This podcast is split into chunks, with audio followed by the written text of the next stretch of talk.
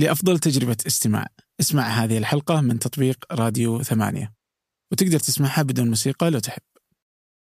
لا يوجد علاقة بدون حاجة. قاعدة. لا يوجد علاقة. حتى العلاقة مع الله لحاجة ولكن علاقة الله مع الناس ليست لحاجة. هو المستغني سبحانه. ولذلك سألت واحد عمره 114 سنة من أهل الزلفي قال له الدحش توفي يمكن قبل ست سنوات. كنت أنا مهتم جدا وما زلت في قضية العلاقات. رحت سألته قلت هذا عنده أجيال. سألته سؤال مهم جدا. قلت له عمي. من هو الرجال اللي يستحق كلمة نعم؟ ودي. طبعا إحنا متع- متعارف عندنا أن كل واحد بيقول الجيل اللي قبل أفضل من هذا الجيل. قال يا ولدي كل واحد هالوقت ونعم صدمني. قلت شلون يا عمي؟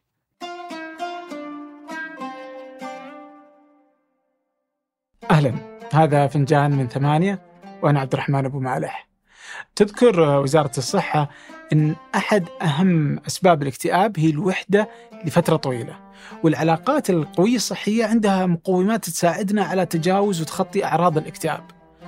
الصحة النفسية مهمة جدا بالنسبة لي ومهمة للكثير لأن العلاقات جزء مهم في الصحة النفسية كان ودي نتحدث بعمق عن العلاقات الإنسانية اللي تبدأ من علاقة الإنسان بالله وحاجته لعلاقة روحية وتمر بعلاقته مع ذاته وهي علاقة مهمة جدا لأن كل العلاقات تستند على علاقة الواحد بذاته. متى أكون أحب نفسي؟ متى أكون واثق؟ ومتى أكون مغرور؟ كيف ممكن أصلح من علاقتي مع ذاتي؟ وكيف ممكن تكون علاقتي مع ذاتي صحية؟ لو ما كانت صحية كيف أعالجها؟ وإذا تعدينا العلاقة مع الذات آه، وهي آه، علاقة تحت سيطرتي على الأقل كيف نتعامل مع العلاقات مع الناس في عالم يعيش الفردانية آه، النسبية؟ يقولون مع الحرية والفردانية يفقد الإنسان الأمان. فكيف الواحد يتعايش مع علاقات تحت هذه الظروف؟ والعلاقات تختلف وتتنوع وتختلف مراتبها وتبعاتها على الواحد. ولذا هذه حلقة مع ياسر الحزيمي مدرب آه، معتمد من جهات مختلفة وله خبرة طويلة في تقديم الدورات والمحاضرات في مجال تطوير العلاقات ومهارات الاتصال. وشرح العلاقات من العلاقة مع الذات حتى العلاقة بين الجنسين سواء في مكان العمل أو كزوجين. حلقة مهمة للجميع فمن لا يهتم لضبط علاقاته في هذه الحياة؟ قبل أن نبدأ في سلسلة أفلام وثائقية بديعة صنعها زملائي في ثمانية. هذه السلسلة عن الجينات وأثرها على كل شيء في حياتنا من حياتك وصفات أولادك وحتى أمراضك ومستقبلك. كلها تعتمد على الجينات. السلسلة نشرت على قناة أفلام ثمانية في يوتيوب تلقاها في وصف هذه الحلقة. أما الآن لنبدأ. كيف تجربتك في البودكاست يعني؟ بشكل عام؟ مم. ممتاز البودكاست. ممتاز. لكن آه، ك ك كمقدم. فيها جهد صراحة. آه، فيها جهد ذهني عالي عالي عالي مرة والله؟ لأن يجونك ضيوف وفي الأخير يعطيك آه، عموميات. تضطر إنك تسمع تتقمص دور ال... خاصة إذا كنت الموضوع عارفه. إلا إيه. كيف أنت تتبنى فكرة الجهل في في داخلك ثم تطرحها باسم المشاهد. بس ليش تتبنى فكرة الجهل؟ لأن ال- تصير أنت عارف هالفكرة ويمكن عارف أكثر من ضيفك أحيانا. ممتاز. ف آه، إذا ستقفز يسمونها الفجوات ال- المعرفية اللي هي بالنسبة لك ولضيفك ألف باء في ال- في هذا المحور هي بالنسبة للمستمع جديدة. فكيف أنت تتبنى موقف المستمع؟ هو أصعب شيء كذا يعني. مع إني ما شفت حلقتك الأخيرة مو بحلقة هذه اللي كانت اي لا فضفضة التعليقات. فضفضة فضفضة خفت أسمعها. أحسنت. وتؤطرني والله. قلت بسمعها إذا طلعت بعدين يعني. آه. بس يعني يعني ودي إن البودكاست ياخذ راحته. وإنه ما هو برنامج تلفزيوني وما له إطار واضح. مم. فالبودكاست هو أي شيء يعني. فبس ودي إني أقول إن البودكاست أي شيء. فعادي انه يكون جاد عادي انه يكون مو جاد. والله بس ما أنا أحس أنك أنت ال- يعني أنت متبوع في عدم الجدية. ممتاز. متبوع يعني أنت يعني قدت شكل البودكاست إلى أن يكون بنش مارك يعني حتى إحنا إذا جلسنا في بعض الجمعيات وبعض الجهات الآن في توجه كبير للبودكاست كبير يعني. موضة يعني زي كل ما إن شاء الله موضة حميدة. فدائما يقولون عبد الرحمن يعني. الحمد لله. وبالمناسبة ترى يعني أنت ابتلعت المنتج وليس المنتج ابتلعك آه، بمعنى أن ما يقولون ثمانية. آه. ولا يقولون فنجان. يقول عبد الرحمن. آه، عبد الرحمن إيه، أبو مالح أبو آه هذا طيب. إيه، إيه، ما شاء الله. لا لا حاجة طيبة ما شاء الله. لا الحمد لله. بس وش اللي خلاك تتحول من التعليم إلى الاهتمام بالعلاقات و... اللي خلاني أختار ال- العلاقات هي آه، جانبين، أول شيء أنا كتبت عن الذات نفسها. كتبت كتبت عن الذات كتاب كامل. اسمه الشخصية القوية. أن كيف أنت تكون شخصيتك جيدة بحيث أنك تستطيع أنك تعيش وسط وسط الناس. بس ليش اخترت تعريف قوية عشان آه. تصير جيدة؟ الشخصية القوية شوف ال- العلاقات إذا بتدخلها بتدخلها ب... لازم تدخلها معك معك سيف وغمد ودرع أي ففي وخز في تهويب في إخافة. وأنت المفترض العاقل الحكيم يكون عنده آه، سيف يشهره على من يستحق فيما يستحق ويغمده فيما لا يستحق لمن يستحق. مثلا أبوي عمي من له فضل علي صديق معلم لا ما أشر سيفي عليه نهائيا. لكن هناك ناس لا يجب أنك ت- تشهر السيف ليتوقف عند حده. الإشكال وين؟ أن وجود سيف بلا بلا غمد هذا عنف. ووجود غمد بلا سيف هذا زيادة لطف وزيادة اللطف ضعف وأكثر معاناة الناس من الناس. إيش تقصد؟ أقصد إنك لو تروح تبحث في, في يعني في ال social media ولا في الإنترنت ولا كذا تجد أن دائما الذي يشتكي هناك طرف آخر هو إنسان. مم. نادر يشتكي. من, وظيفته إنسان. من ك- من سيارته تلقى أشياء بسيطة. و- و- لكن معظم معاناة الناس من الناس هذا اللي خلاني أقول تعال آه لا آه كيف أوقف آه نزيفي اولا أنا أصلا الكتاب ألفته من أجلي يعني هو كان هو كان هو كان تحصيل لي أنا ثم تحول إلى تصنيف. آه في الاضافه بالإضافة إلى أني بعدين لا آه اكتشفت أنه إذا الانسان الذات عبارة عن إيش؟ الذات عبارة عن بضاعة في سوق في سوق اجتماعي. كيف تستطيع أنك تسوقها؟ من الناس من بضاعته جيدة وممتازة لا يستطيع أن يسوقها بشكل جيد. من الناس العكس بضاعته رديئة وحاشاكم لكنه قادر على تسويقها بشكل جيد، لذلك ننخدع في كثير من الأحيان بالانطباعات الأولية. انطباعات التوظيف، انطباعات العلاقات، انطباع- انطباعات المناسبات المفتوحة يعجبني هذا ويعجبني هذا وهذا آه، أكش منه وهذا شكله مو مريح وهذا وهذا آه، هو كيف تقدم نفسك للآخرين الإنسان اللي يرى أن بضاعته غير جيدة لن يسوق لها بشكل جيد وإن سوق لن يكون مؤمن بها ولن آه، يلاحقك لتشتريها لأنه غير مؤمن فيها أصلا يعني. كذلك الذات. إذا أنت مش واثق من ذاتك لا تقدرها لا تتقبل بثورك ولا صلعتك ولا طولك ولا قبيلتك ولا لونك ولا ولا. فإن أي نزر أي نظرة ازدراء قادرة أنها تكسرك. ولذلك ينزوي الإنسان في بعض المناطق التي أو بعض ال- اللقاءات الاجتماعية التي يظن أنه غير مرحب فيه. من, من, من هنا جت فكرة أن لا خلني الذات كيف أقويها؟ فإذا قويت الذات بدأت أصلحها لأصلح بذلك العلاقات. وكان هذه فكرة ال- كنت تتوقع إن يعني كنت تشوف إن ذاتك غير حاضرة ما قدرت تسوقها ولا وش بالضبط اللي آه، في؟ البدايات يعني. إيه؟ أو مو موضوعنا زين لكن لا عادي ودي أعرف يعني. آه اي أنا أقصد إنه لأن ودي نتحدث عن العلاقات أكثر لأن, بتكلم إيه. لأن باب الذات آه، ضخم جدا. بس جزء من العلاقات علاقات مع الذات. واحدة من أركانها أصلا. آه. أي واحدة من الأركان. هل هي أهمها؟ وش أنواع العلاقات؟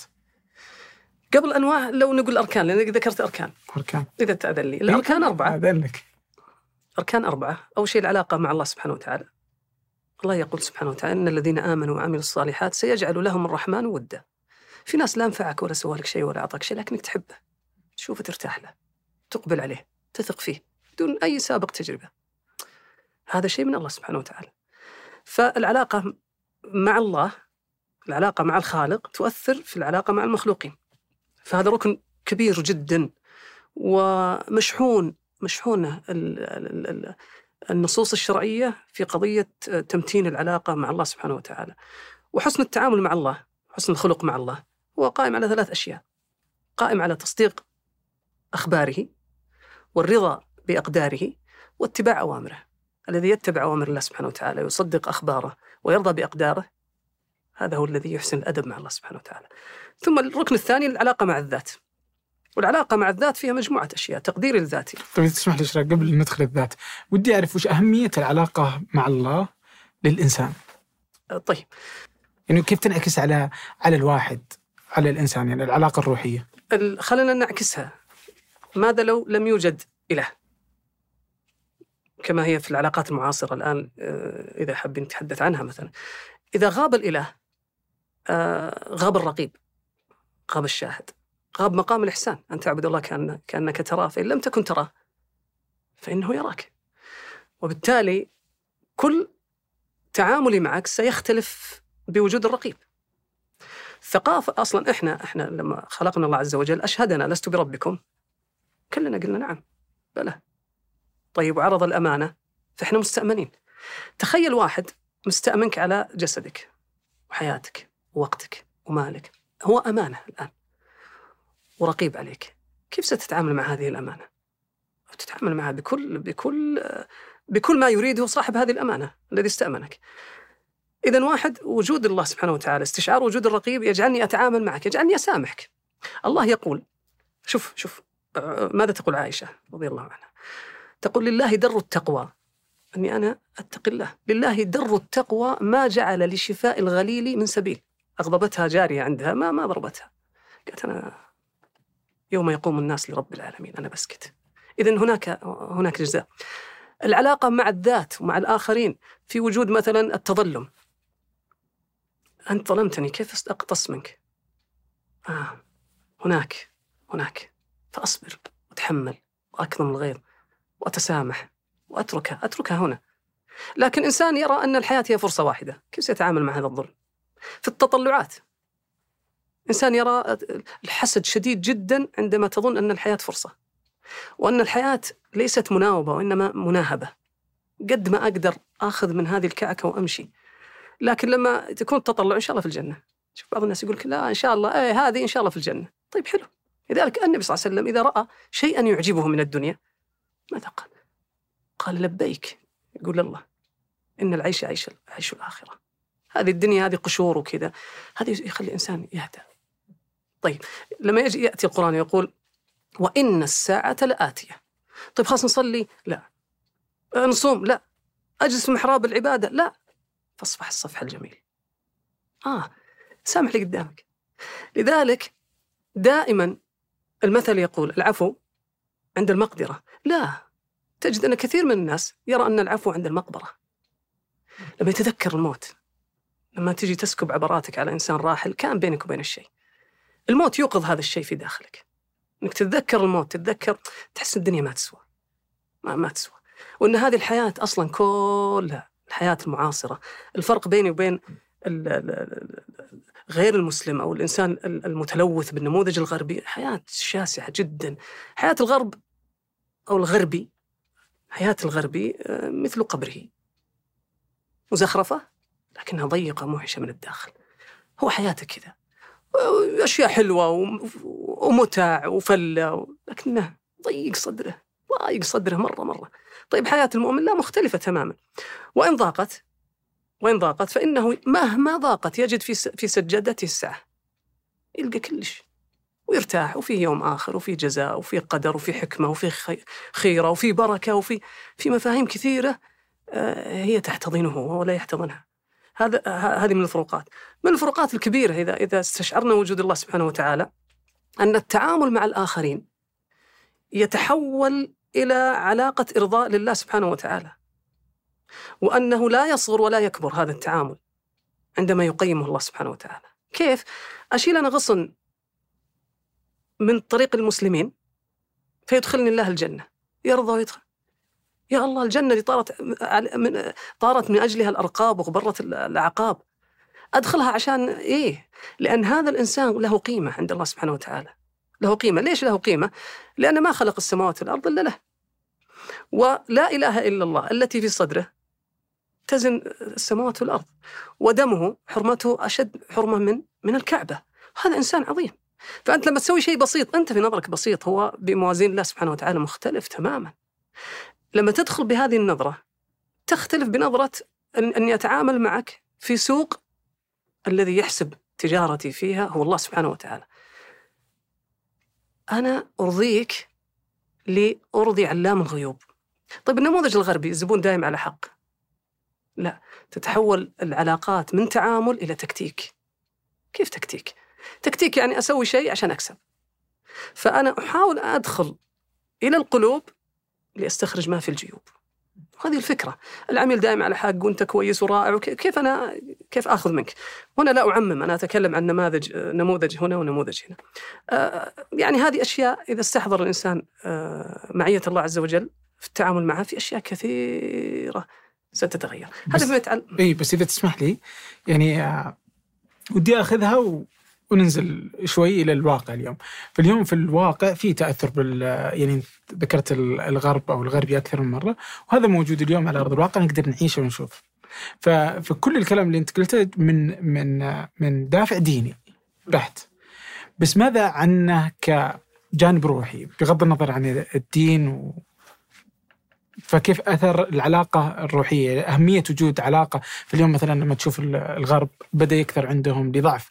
يعني مثلا ظهر في بريطانيا أن أن الناس اللي بدون دين أكثر. اليوم آه، هم الشريحة الأكبر في في بريطانيا كلها.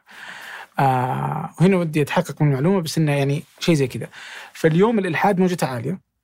لكن تشوف معها موجات جديدة آه، ترتفع. مثل الاهتمام بالتأمل الاهتمام باليوغا الأشياء اللي فيها هذا الطابع الروحي. فودي أعرف ليش الإنسان حتى لو لم يؤمن بالله إلا أنه يبحث عن شيء. فوش اهميه العلاقة هذه للإنسان؟ شوف البحث عن إله عن متجاوز عن مطلق عن مرجعية هذه فطرة. فطرة. والفطرة لا تنكشف إلا تحت الضغط. ولذلك حتى الكفار الدهريين إذا ركبوا في الفلك دعوا الله مخلصين له الدين. عرفوا ان لا إله. شوف بعض الناس لما لما يعني وهو أحيانا ملحد لا يؤمن لا ديني. إذا ضغطته الحياة ينظر إلى السماء ينظر إلى متجاوز يبحث عن عن شيء خارج خارج عنه. ليه الإنسان في هذه الحاجة الدائمة؟ آه هي فطرة موجودة في الإنسان. هي من الفطرة. الفطرة إنه هو آه يؤمن بوجود إله. هو محتاج إلى إله. من هو هذا الإله؟ هنا يختلف الناس. من هو هذا الإله؟ يختلفون. فتأتي الرسل لتعرف هذا الإله. طيب هذا الإله ترى مو بالضرورة أن يكون معبودا يعني آه، أن يكون آه، جزءا خارجا عنك. قد يكون في داخلك. إله هوى الإنسان المعاصر آه، أله, أله الرغبة الآن. أله اللذة. هي إله. ما, ما هو الإله؟ هو المشرع لك. هو الذي يخبرك ما هو الصواب والخطأ. ولذلك لاحظ لما لما يأتي الدين الدين يعطيك الحلال والحرام. طيب والأعراف تعطيك العيب واللي مو بعيب. وثقافة الجمال تعطيك الحسن والقبيح. هذه كلها تذهب. إذا أنا ألبس إيش؟ لما أجي ألبس أنا ما ألبس أقول هذا هذا شاري بحلال ولا بحرام؟ هل هذا يستر العورة ولا ما يستر العورة؟ لا هذا معنى ديني. هل هذا عيب ولا مو بعيب؟ أنا ما هموني الناس. هل هذا قبيح ولا زين؟ لا ما عاد يهم. هل هو مفيد؟ يستر برد مو برد لا. لم يعد السؤال هل هو مفيد. أصبح السؤال هل هو جديد. وهنا دخلت الموضة كأحد آلهة العصر. آلهة. هي الموضة. لأنها مشرعة لك. يعني تخيل أن الإنسان يلبس شيء سيء جدا ذوقا مو بزين أبد. ثم يشوفه ويشوفه كذا ويجد الطوابير. الناس تتدافع وتدفع فإذا تدافعت ودفعت تدافع. يعني بتبدأ هي تدافع عن لا بالعكس حلو جميل ورائع مو بحلو والله مو بحلو. والدليل إنه مو بحلو. ذلك الذي جمع جمعية عشان يجمع فلوس عشان يشتري هذا الشيء أو جمعت فلوس عشان تشتري شنطة. هي بعد سنة تتبرأ من هذه الشنطة لأنها نزلت من سير من منصة الموضة ومنصه الحضور الاجتماعي واللحظة الحاضرة. فهل الإنسان في حاجة دائمة لإله؟ نعم الإنسان في حاجة دائمة آه، إلى إله. هذا الركن الأول اللي هو العلاقه مع الله؟ آه، العلاقة مع الله. آه، الركن الثاني؟ العلاقة مع الذات آه، تقديرها تقبلها وتحدثنا شوي قبل شوي عنها مم. مثلا لكن وين تشوفها في ترتيب؟ هل هي أنت ماشي بالترتيب آه، يعني ال- هي على حسب سياقها. okay. أحيانا تكون العلاقة مع الآخر آه، مقدمة على ال- ال- العلاقة مع الذات. إي. متى؟ إي أحيانا تكون العلاقة مع الآخر مقدمة الايثار في لحظات الإيثار. أنت تقدم الآخر عليك. بس انه وقت الإيثار تلقى إنه ما يمكنك أن تؤثر أحد لو علاقتي مع الذات قوية أصلا. إي علاقتي مع الذات. لكن في في ما يتعلق بالتقديم والتأخير يعني متى يكون حجم الآخر أهم؟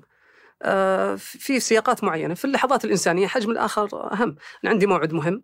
يترتب عليه منفعه لي ولقيت واحد متعطل أو أحد صديق قريب كذا آه، تقديمي له هو تقديم للآخر. مم.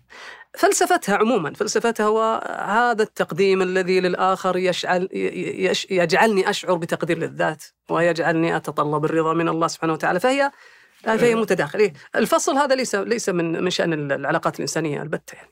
فنجي عند عند الذات. الذات عاد من هي الذات؟ علاقاتك. جزء من ذاتك. ثقافتك جزء من ذاتك قراءاتك لبسك. لبسك جزء من ذاتك يعبر عنك.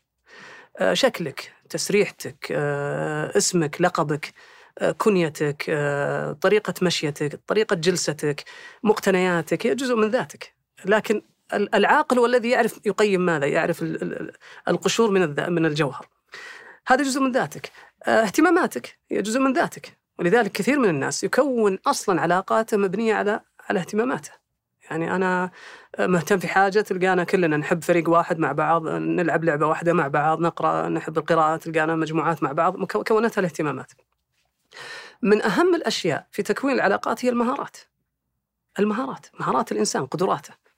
ليش؟ أصلا ال- ال- العلاقة قائمة على التعاون وتبادل المنافع. وهذا في اللفظ القرآني تسخير. أنا مسخر لك وأنت مسخر لي. ولذلك كل ما زادت مهاراتك زادت حاجة الناس إليك وزاد استغناؤك عن الناس. إنجليزي أعرف إنجليزي تقنية أعرف تقنية آه، مطر وسيول وسحاب أعرف آه، تاريخ ومدري أعرف آه، ما أحتاج أحد. لكن لو ما أعرف كلما نقصت مهاراتك زادت حاجتك للناس وزاد استغناء الناس عنك. تصير تطلب أنت تصير دائما تتصل إذا شفت رقمك هذا بيشغلنا. هذا يطلب هذا هذا يسحب ولا يودع. ولذلك مهاراتك قدراتك معرفتك أثرت حتى على مستوى على مستوى العلاقات الذي التي تكونها. ولذلك الناس كما يقول ابن تيمية ونقله أيضا عن علي رضي الله عنه الناس يسيرون ما بين أسير وأمير ونظير. هذه الثلاثية إحنا نعيش بهذه الطريقة. فمن أحسنت إليه فمن أحسنت إليه فأنت أميره. ومن أحسن إليك فأنت أسيره. ومن استغنى عنك فأنت نظيره نظير. أن تعيش دائما أمير خطأ. لأنك سترهق. وستشعر بالخذلان. أن تعيش دائما آه، أسير هذا خطأ والناس سترميك في مكبة النفايات البشرية ولا يريدك أحد. أن تعيش دائما نظير فأنت تتحدى الطبيعة البشرية. الطبيعة البشرية أنك لابد أن تحتاج إلى أحد. لذلك لما دعا ذلك الرجل قال اللهم إني اللهم لا تحوجني لأحد من خلقك. فقال الإمام أحمد رحمه الله قال ذلك إنسان دعا على نفسه بالهلاك. اللي بيموت هو اللي ما يحتاج أحد لأنه خلاص بيموت. لكن طالما أنك تعيش فأنت محتاج ومحتاج إليه. آه هذه العلاقة مع الذات. وش الشكل الصحي لعلاقتي مع ذاتي؟ العلاقة مع الذات أن لا يكون ما هو ما أنت عليه بعيد عما تظهر ما أنت عليه. هذا هذا الفرق يعني يعني أنا لما ألتقي بك شو يقول ويليام جيمس؟ يقول إذا التقى اثنان فهما ستة. شلون ستة؟ قال أنا كما أنظر إليه. أو هو هو كما أنظر إليه وهو كما ينظر لنفسه وهو كما هي حقيقته. وأنا كما ينظر إلي وأنا كما أنا أنظر أ- أ- كما أعرف عن نفسي وأنا كما هي حقيقتي فأنا ثلاثة هو ثلاثة إحنا ستة. كلما كلما زادت الفجوة بين ما أنت عليه وبين ما تتظاهر أنك عليه هذه الفجوة تملأ بالاكتئاب تملأ بالحزن تملأ بالشعور بال- بالخزي بالشعور إنك منافق إنك كذاب إنك غير جدير. وهنا تتلخبط عاد علاقاتك وما أسرع شيء يمكن أن يعني أن يكشف فيه الإنسان هو الصراعات القيمية التي تظهر مثل هذه الأشياء. مثلا أنا أعطيك مثال. أنت استدعيتني في هذا البودكاست المبارك وقلت لك يا أخي أنا شعاري آه، التأثير في المجتمع. هذا اللي أظهره أظهره زين؟ لكن استبطن أنا لا أبغى مقابل الجانب المادي. في هذه اللحظة في هذه اللحظة لحظة عشان الصراع. كذا طلبت فلوس؟ أه إيش ذا؟ عشان كذا طلبت فلوس عشان كذا طلبت فلوس. لا والله ما طلبت. زين في هذه اللحظة أنا أنكشف. أولا مم، صح صح. طيب إذا انكشفت انكشفت عند من؟ يعني عندي أتوقع. وإذا انكشفت عندك؟ بنظر لك نظرة. لا. ها. إذا انكشفت عندك أنا أنكشف أمام نفسي. كيف؟ إيش يقول سارتر؟ سارتر يقول الإنسان لما يكون لحاله لحاله كذا ينظر إلى ثقب لا يجب أن ينظر من خلاله. يقول هو لا يشعر بنفسه ولا يشعر بقيمه ولا يشعر بموقفه ولا بشاعته. يقول فعندما يهتز باب الغرفة ويدخل أحد هذا الشعور الذي تش... تستشعره من الخزي العالي هو لوجود الرقيب. فكيف لو كان الرقيب هو الله سبحانه وتعالى؟ شوف أنت الآن قبل شوي لما كنت تمارس هذه الخطيئة ما كنت تشعر. كنت مندمج مع الحدث متصالح مع قيمك المتضاربة. عادي. لكن لما تكشفها المواقف لا أنت تنتبه أوه أنا غلطان. من اللي علمني أنا غلطان؟ اللي أمامي.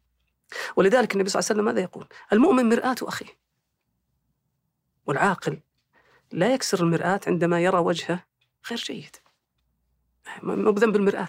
مرآة وظيفتها أن تظهر لك حقيقتك. ولذلك لاحظ مرآة. والمرآة لا تأتي إليك أنت تذهب إليها. لذلك ثقافة الإنسان في إصلاح ذاته هو الاستنصاح. أني أستنصحك من أجل الإصلاح الاستنصاح من أجل الإصلاح إذا هذه العلاقة الثانية العلاقة مع الذات مم. ثم نأتي للعلاقة مع الآخر بس معلش يعني ودي أسأل في كل أي. علاقة إذا تسمح لي. أي لا لا خذ راحتك يعني آه، أنت اليوم تقول يعني قبل شوي تقول إن أنت بيسبك الكتاب واذا كان آه فجوة؟ علاقتك في فجوة بين حقيقتك وأنت اللي تشوفه تفرق إذا أنا أشوف نفسي أقل من حقيقتي أو أنا أعلى من حقيقتي؟ أي تفرق إيه؟ آه، هل في وحدة ايجابي وحدة سلبي؟ الإيجابي أنك ترى أنك أقل من حق... أقل من حقيقتك مم. وهذا جزء من التواضع وجزء من هضم الذات جزء من من تزكيتها جزء من عندما يصعد عمر رضي الله عنه إلى ال- على المنبر وقد جمع الصحابة وقال آه، إن أنا كنت كانوا ينادوني الناس آه، أنا كنت أبيع و- وأسوي وأرعى الغنم وترى أنا إنسان عادي. فقالوا يا أمير المؤمنين لهذا جمعتنا. قال حدثتني نفسي أنني أمير المؤمنين أني عمر. فأردت أن أخبركم أني عمير كي ينادوني عمير ترى. هذا نوع من تهذيب النفس وتزكيتها بشكل راقي جدا.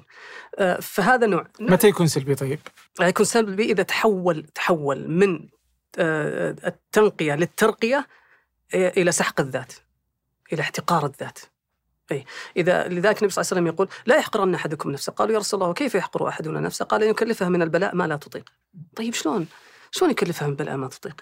يعني أنا لما أروح وأقول أنا أقدر أسوي بودكاست. زين؟ وأنا ما أقدر. وأروح أسوي بودكاست وأفشل. فتصبح نظرتي لذاتي متدنية. فأنا هنا سأحتقر ذاتي. ما هو السبب؟ أني حملتها من البلاء ما لا تطيق. مم. ولذلك آه، احتقار الذات أيضا ليس منهجا شرعيا ولا انسانيا ولا ولا صحيا. وأيضا تورم الذات أني أنا أشعر أني أحسن مما أنا عليه حقيقة هذا سيجعلني أصاب بخيبات أمل. وسيجعلني أستغرب ردات فعل الناس تجاهي. وسيجعلني أتجاهل تلميحات الحدود حقتي، الناس قاعد يقول لك ترى والله ما أنت بحق هالأشياء. بس أنا لا أقول حاسديني غايرين مني. آه، لا أنا أقدر أنا أقدر. وبالتالي آه، أقع وأكون أكون سيء. ولذلك العرب كانت تقول لما نجي مثلا تأثير دايننج لما يتكلم عن عن أثر ال- ال- الأداء مع مرور الزمن يقول ترى كثير من الناس يشعر بالثقة العالية في أداء بعض المهام. ثقة جوفاء غير حقيقية. وإذا دخل إلى واقع التجربة وجد أنها صعبة وانكفأ إلى إلى مستوى منخفض جدا من ثقته بذاته. طيب هو السؤال ليش أصلا ابتداء دخل؟ لما تروح الطلاب ابتدائي من يطلع إذاعة؟ كل الأصابع ترتفع كلهم يرتفعون ويطيرون يكاد أن يطيرون طيب ما يدرون شو اللي قدامهم يقدر يقدر تجي أنت شايل أغراض يجي ولدك بيشيل مثلك ما تقدر وما يدري إنه ما يقدر تطلعون المسبح لا بس وجايني يركض بيطب تعال تعال ما تعرف يا. أيوه هو لماذا يشعر إنه يستطيع؟ هو يشعر هو تورط لجهله؟ اي هو جاهل تأثير دايننج يقول أن الثقة وليدة الجهل أحيانا. الثقة الخداعة هي وليدة الجهل. فإذا جرب اكتشف حدود قدرته. نزل. طيب إذا نزل الناس ينقسمون قسمين. نزل الناس يقعد يستمر في القاع وناس لا.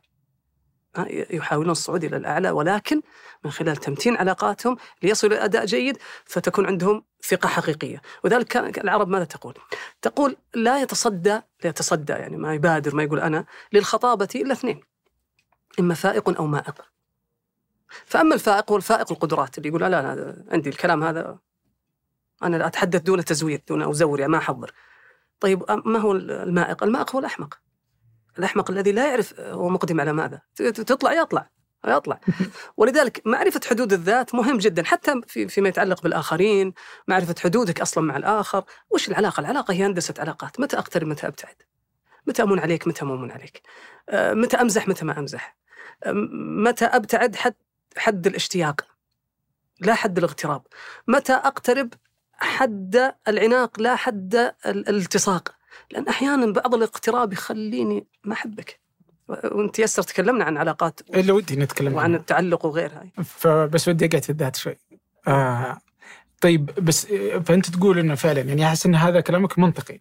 لكن في نفس الوقت برضه إنه آه يعني أتذكر قريت مثلا في مقولة تقول آه إن ال- الناس ال- الأذكياء والعارفين والعالمين يكونون أكثر ترددا من الجاهلين. ولذا الجاهلين أكثر ف- عندهم فرص النجاح أكثر منهم من العالمين. صح. ليش؟ لأنك أحيانا تتطلب هذا الجهل اللي يدفعك إنك تدخل مكان ما كنت بتقدم عليه لولا إنك جهلت كنت جاهل وش اللي بتلقاه ويمكن تلقاه بسيط يعني بس إنه التردد كان غير منطقي. فمتى أوازن بين الثنتين يعني؟ ممتاز. آه من زا إذا زاد علم المرء زاد تردده. وليس وليس زاد تثبته لأنه يرى المشهد آه، بشكل طويل جدا لما يجي واحد يقول لك آه بالله يا أبو عمر أنت شلون تسوي بودكاست؟ من وين أبدأ له؟ من وين أقول له؟ من وين؟ غير واحد عنده تجربة ما قد سواها إلا مرة، عادي والله جلسنا وحطينا الكاميرات وقعدنا نتكلم وبدينا والله ما درينا إن بدينا. هذا الجهل يدفع الناس إنهم يتكلمون. لكن هل هذا الجهل آه آه هل هو هل هو قدم معرفة ولا ما قدم معرفة؟ ما قدم معرفة وإنما قدم آه تجربة مشوهة. بينما الآخر لا يقدمها بطريقة حقيقية، لكن الاشكال وين؟ لما يبالغ الطرف الآخر في هذا التردد فلا يقدم. ولذلك العرب مرة أخرى تقول ال ال الخوف قبل التجربة عجز. أنت ليش خايف؟ طب أنت ما جربت. طيب ليش ما تقدم؟ أنت ما ما عندك قدرات ما طيب أقدم. أخاف تقولون عني أحمق آه، طيب كل بدايات الناس بدأت بهذه الطريقة وال- والعناء في الابتداء. لابد أن تقبل ضعف الأداء ضعف الأداء والتقييمات السيئة في البدايات.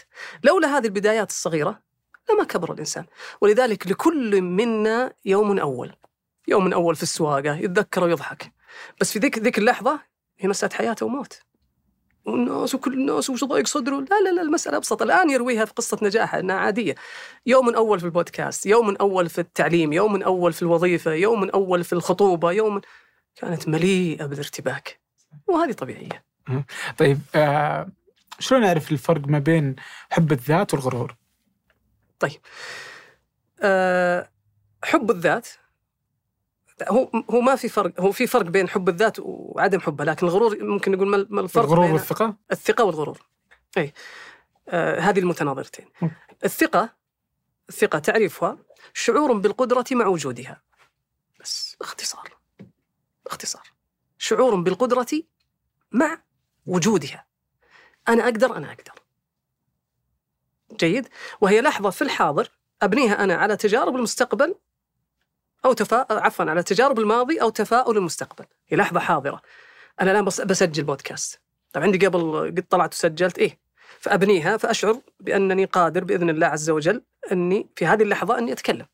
أو على تفاؤل المستقبل. عندما لا يكون للإنسان أي تجربة سابقة فإنه ينتقل للمستقبل فإذا تفاءل ارتفع عنده منسوب الثقة فهو شعور بالقدرة مع وجودها. طيب الغرور. والثقة دوما إيجابية؟ آه، الثقة دوما إيجابي م. دوما إيجابي طيب الغرور. الغرور شعور بالقدرة شعور بالقدرة مع عدم وجودها. مغتر.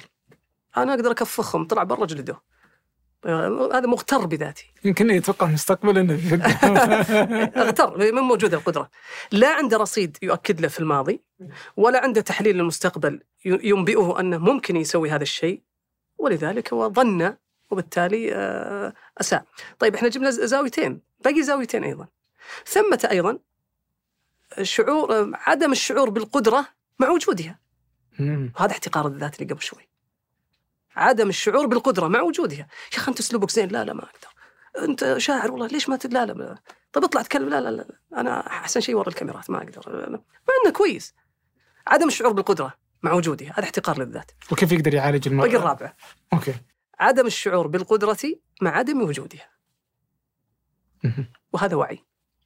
أني أعرف هذا ما يصلح لي وهذا يصلح لي. هذا قمة الوعي.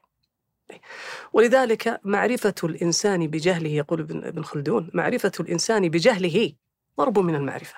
هذه معرفة أصلا بحد ذاتها يعني. ففي حالة الاحتقار كيف يعالج الإنسان يعني هذه الحالة؟ أه، يعالجها بحاجتين. بالنظر في السجلات الماضية وعندنا حاجتين دائما في معالجة الاحتقار. عندنا أه، الثناء والبناء. الثناء والبناء. الثناء أني أنظر إلى سجلات الإنجازات السابقة وأبدأ أتكي عليها. شوف دائما التقييم الناس أو التقييم دائما هو انتقائي.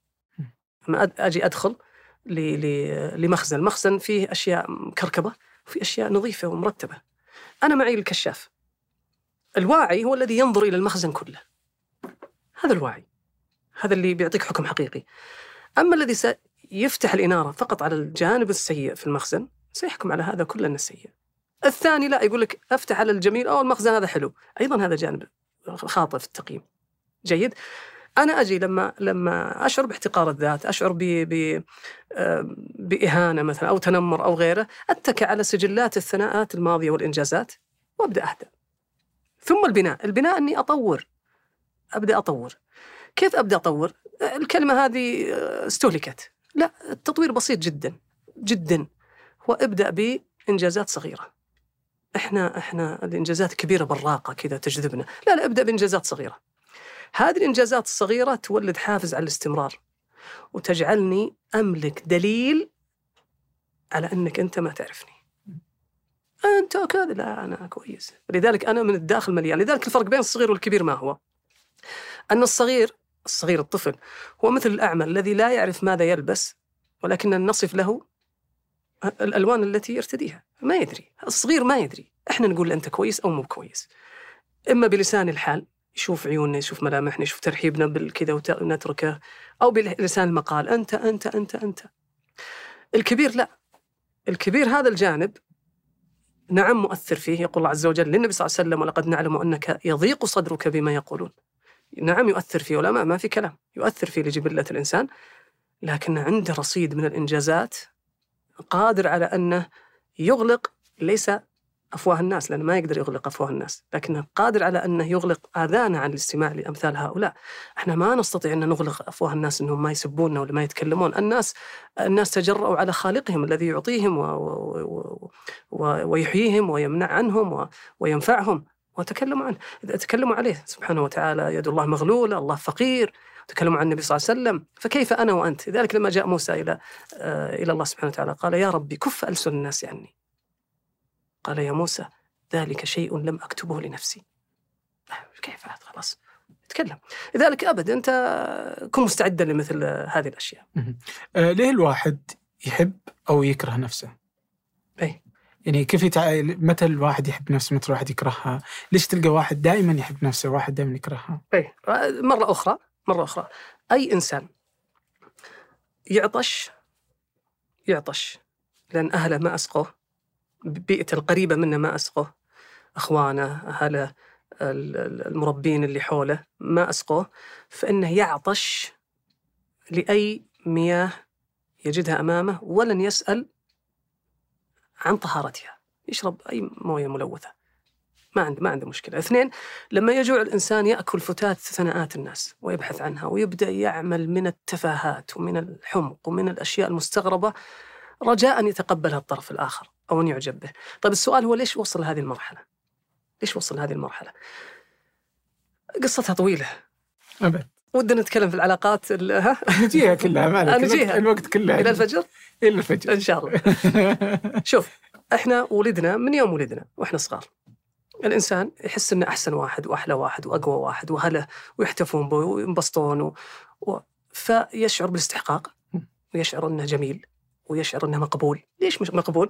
لأنه لأني إذا شربت شربوا بعدي، أكلت أكلوا بعدي، يضموني آه، يقبلوني، يقبلوني، فأنا إذا إنسان كويس.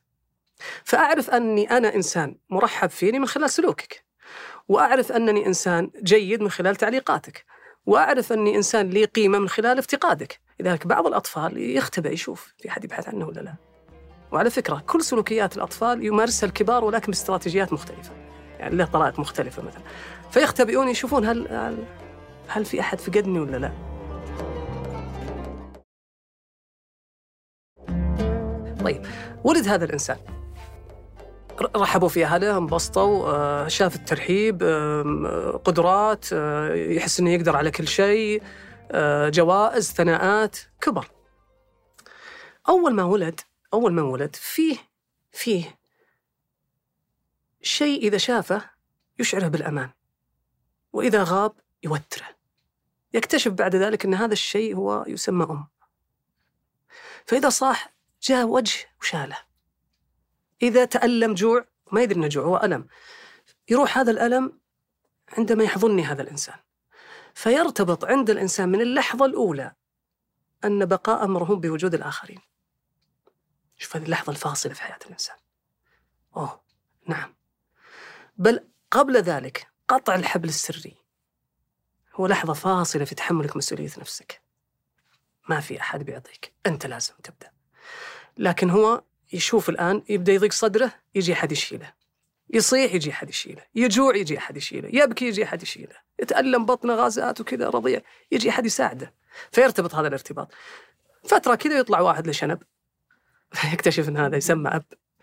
ومزعج لأنه يسوي لي شقل شقلبه ويغزغزه ويحوسه. لكن في الأخير يا أخي مو مو بسيء مرة لأنه يطلعني أماكن غريبة ويشوف أشياء ما قد شفتها ويكسر القواعد يعطيني شيء حالي يعطيني شيء يذوقني ومدري إيش وكذا. بعدين أكبر أنا وأكتشف إن فيه ناس يسمون آه، أخوان أخواني. أوه أخواني. هنا تجي لحظة فاصلة أخرى وهي أن هذه العلاقة الاجتماعية فيها تكاليف. جب ونلعبك. استجب ونعطيك. فيصير هو يصير عنده لحظة فاصلة أخرى أني لو قلت لا أقصى. فيرتبط عندي أن طاعة الآخرين وإرضاء الآخرين تحميني. فأبدأ أستجيب لإخواني. جيب موية. أجيب موية. ما ألعبك ما أعطيك ما أسوي كذا و... فأستجيب لهم. لأني أنا ما جبت موية مرة من المرات وصاروا يأكلون مساكيت ويسوون حركات قدامي عشان يقهروني. أنا ما أبغى أعيش هذا الألم. فتدري شلون؟ خلني أستجيب لهم. ثم تكبر المساحة شوي ويصبح هذا ال- ال- المعيار حقي. المعيار حقي إن أهلي يحبوني ما يحبوني كذا بس لا توسعت شوي رحت مدرسة توسعت شوي جونا ضيوف. لما جونا ضيوف انقلب البيت. هذه لحظة فاصلة ثانية. انقلب صار في تنظيف المجلس زيناه اللمبات مدري إيش إيش فيه؟ ليش صرنا إحنا أفضل الآن؟ آه بوجود أحد. فإحنا ب- بعدم وجود الأحد هذا إحنا ناس آه، أقل. بوجود الأحد لازم نرتفع شوي. البس أسبح لا تتكلم تنظف زين شعرك وكذا. اجلس زين لا تاكل لا تمد رجلك لا مدري وش. طيب ليش هذا كله يبغى؟ عشان الآخر. فيرتبط عندي أن إرضاء الآخر هو إرضاء لوالديه إرضاء الوالدين معناها بقائي معناها معناها استفادتي. فيتضخم عند الإنسان الآخر. تضخم. يصير هو مصدر ال ال ال ال ال الأمان. طيب هو مشكلة الآخر وش هو يا أبو عمر؟ مشكلة الآخر الإنسان لما لما هذا الآخر اللي هو مصدر الأمان ومصدر إرضائي ومصدر إعطائي يزعل علي. أصير أنا مثل اللي داعس بنزين وفرامل فتحت ماكينتي لأن مصدر الأمان تحول لمصدر ألم مصدر خوف. شلون أرضيه؟ ما ارضى شلون كذا؟ فيبدأ الإنسان يعمم بهذه الطريقة على علاقاته مع الآخرين.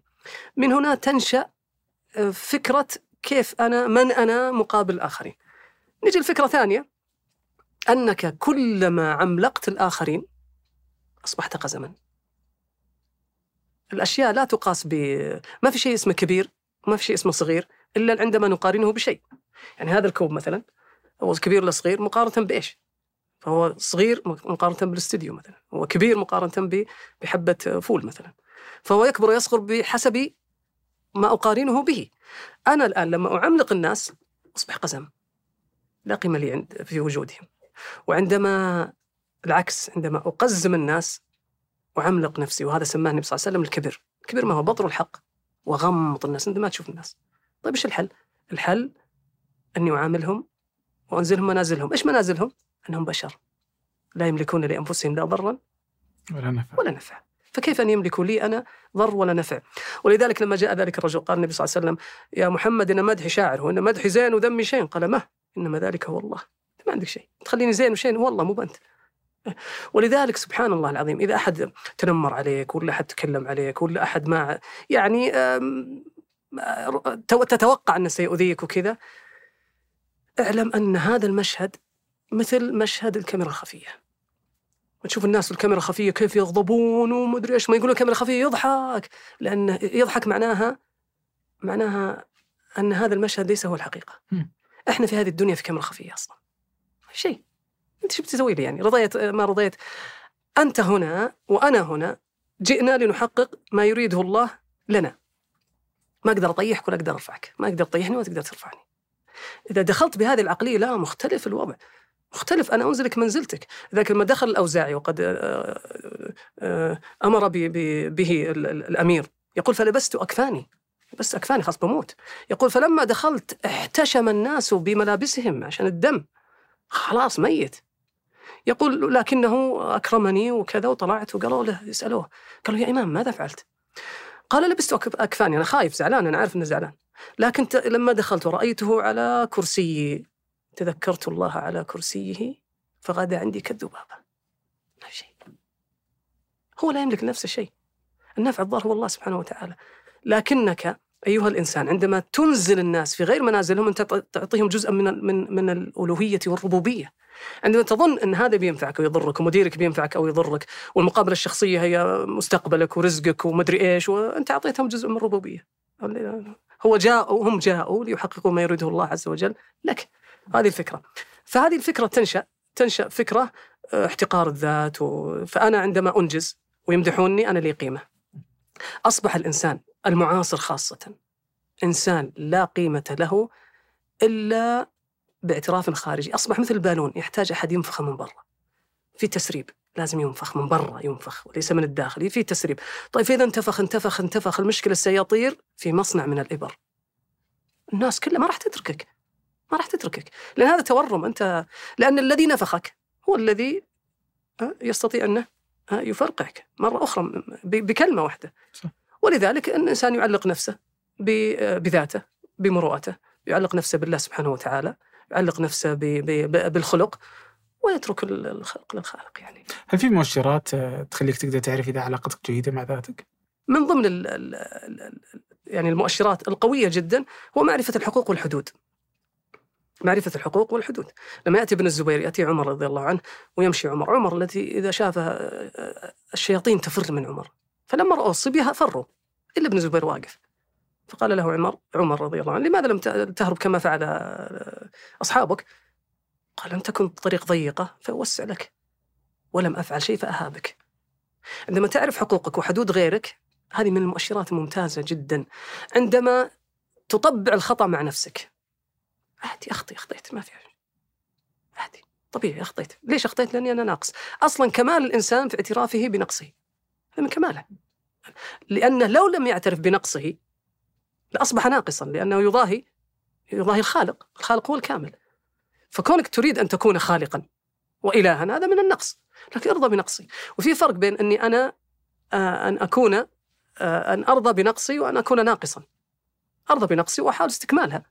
أنا أكون ناقصا هذا هذا ديدني هذه طبيعتي هذه فطرتي أني أنا ناقص لأني مهما حاولت أتطلب الكمال طبعا العصر من من لوثات العصر لوثات طلب الكمال مرة أخرى ليش؟ لأن التقييم عالي، لأن التنمر عالي، لأن لأن ثمة يعني وسيط بين بين الفاعل والضحية، اللي أنا أقدر أسوي لك ديسلايك، أقدر أسبك لا تعرفني ولا شيء ولا في عبء أخلاقي ولا شيء. أنا بالنسبة لي ضحكت عليك تنمرت عليك بالنسبة لي انتهت القصة إي، ولا أقدر أعرف حتى وش مشاعرك تجاه هذا التنمر بالنسبة لي انتهت القصة. بالنسبة لك بدأت القصة. معاناة وضيقة صدر وألم وكذا. مالي ما عادي بيني وبينك بسيط وانتهى يعني ولا أنت لا تعرفني. فهذه أحد أحد المؤشرات في أن الذات جيدة ولا لا؟ الشعور بالاستحقاق غير المبالغ فيه. غير المبالغ فيه. أنا من حقي أتعلم من حقي أخطي من حقي أسألك من حقي أتكلم من حقي. هنا عاد نجي نختلف في قضية عاد الأسلوب والتوقيت. لكن ترى عادي من حقك. هذه من المؤشرات. من المؤشرات أن لا تخجل من شيء. لا يخجل منه عادة. لا تخجل من شعرك لا من بثورك لا من آه، صلعتك لا من قبيلتك لا من سيارتك. ناس توقف سياراتها بعيد علشان يعني أقل ولا آه، مستحي ولا يجي عشر دقائق يتعذر لك ثوبه مدري إيش ونكب عليه كفي ومدري والله إني أحبك والله أحبك ما أحب ثيابك. ما عندي مشكلة. هذه من المؤشرات. من المؤشرات أني أنا آه، يقول لك دائما آه، كل ما تشتهي والبس ما, ما يشتهي الناس. هذا العكس. البس أنت اللي يريحك. أنت اللي يريحك. لأن من المؤلم جدا أن تلبس حذاء ضيق لأنه يعجب الناس. مؤلم يا أخي أن تلبس حذاء مؤلم لأنه يعجب الناس. ليه ماذا صار معه؟ أنا برتاح أنا معني من الناس. هذه من المؤشرات اللي يسمونها التصالح مع الذات أنه ما عندي مشكلة أتقبل. وفي فرق بين التقبل والقبول. شو الفرق؟ لما أجي أنا أت- واحد سمين.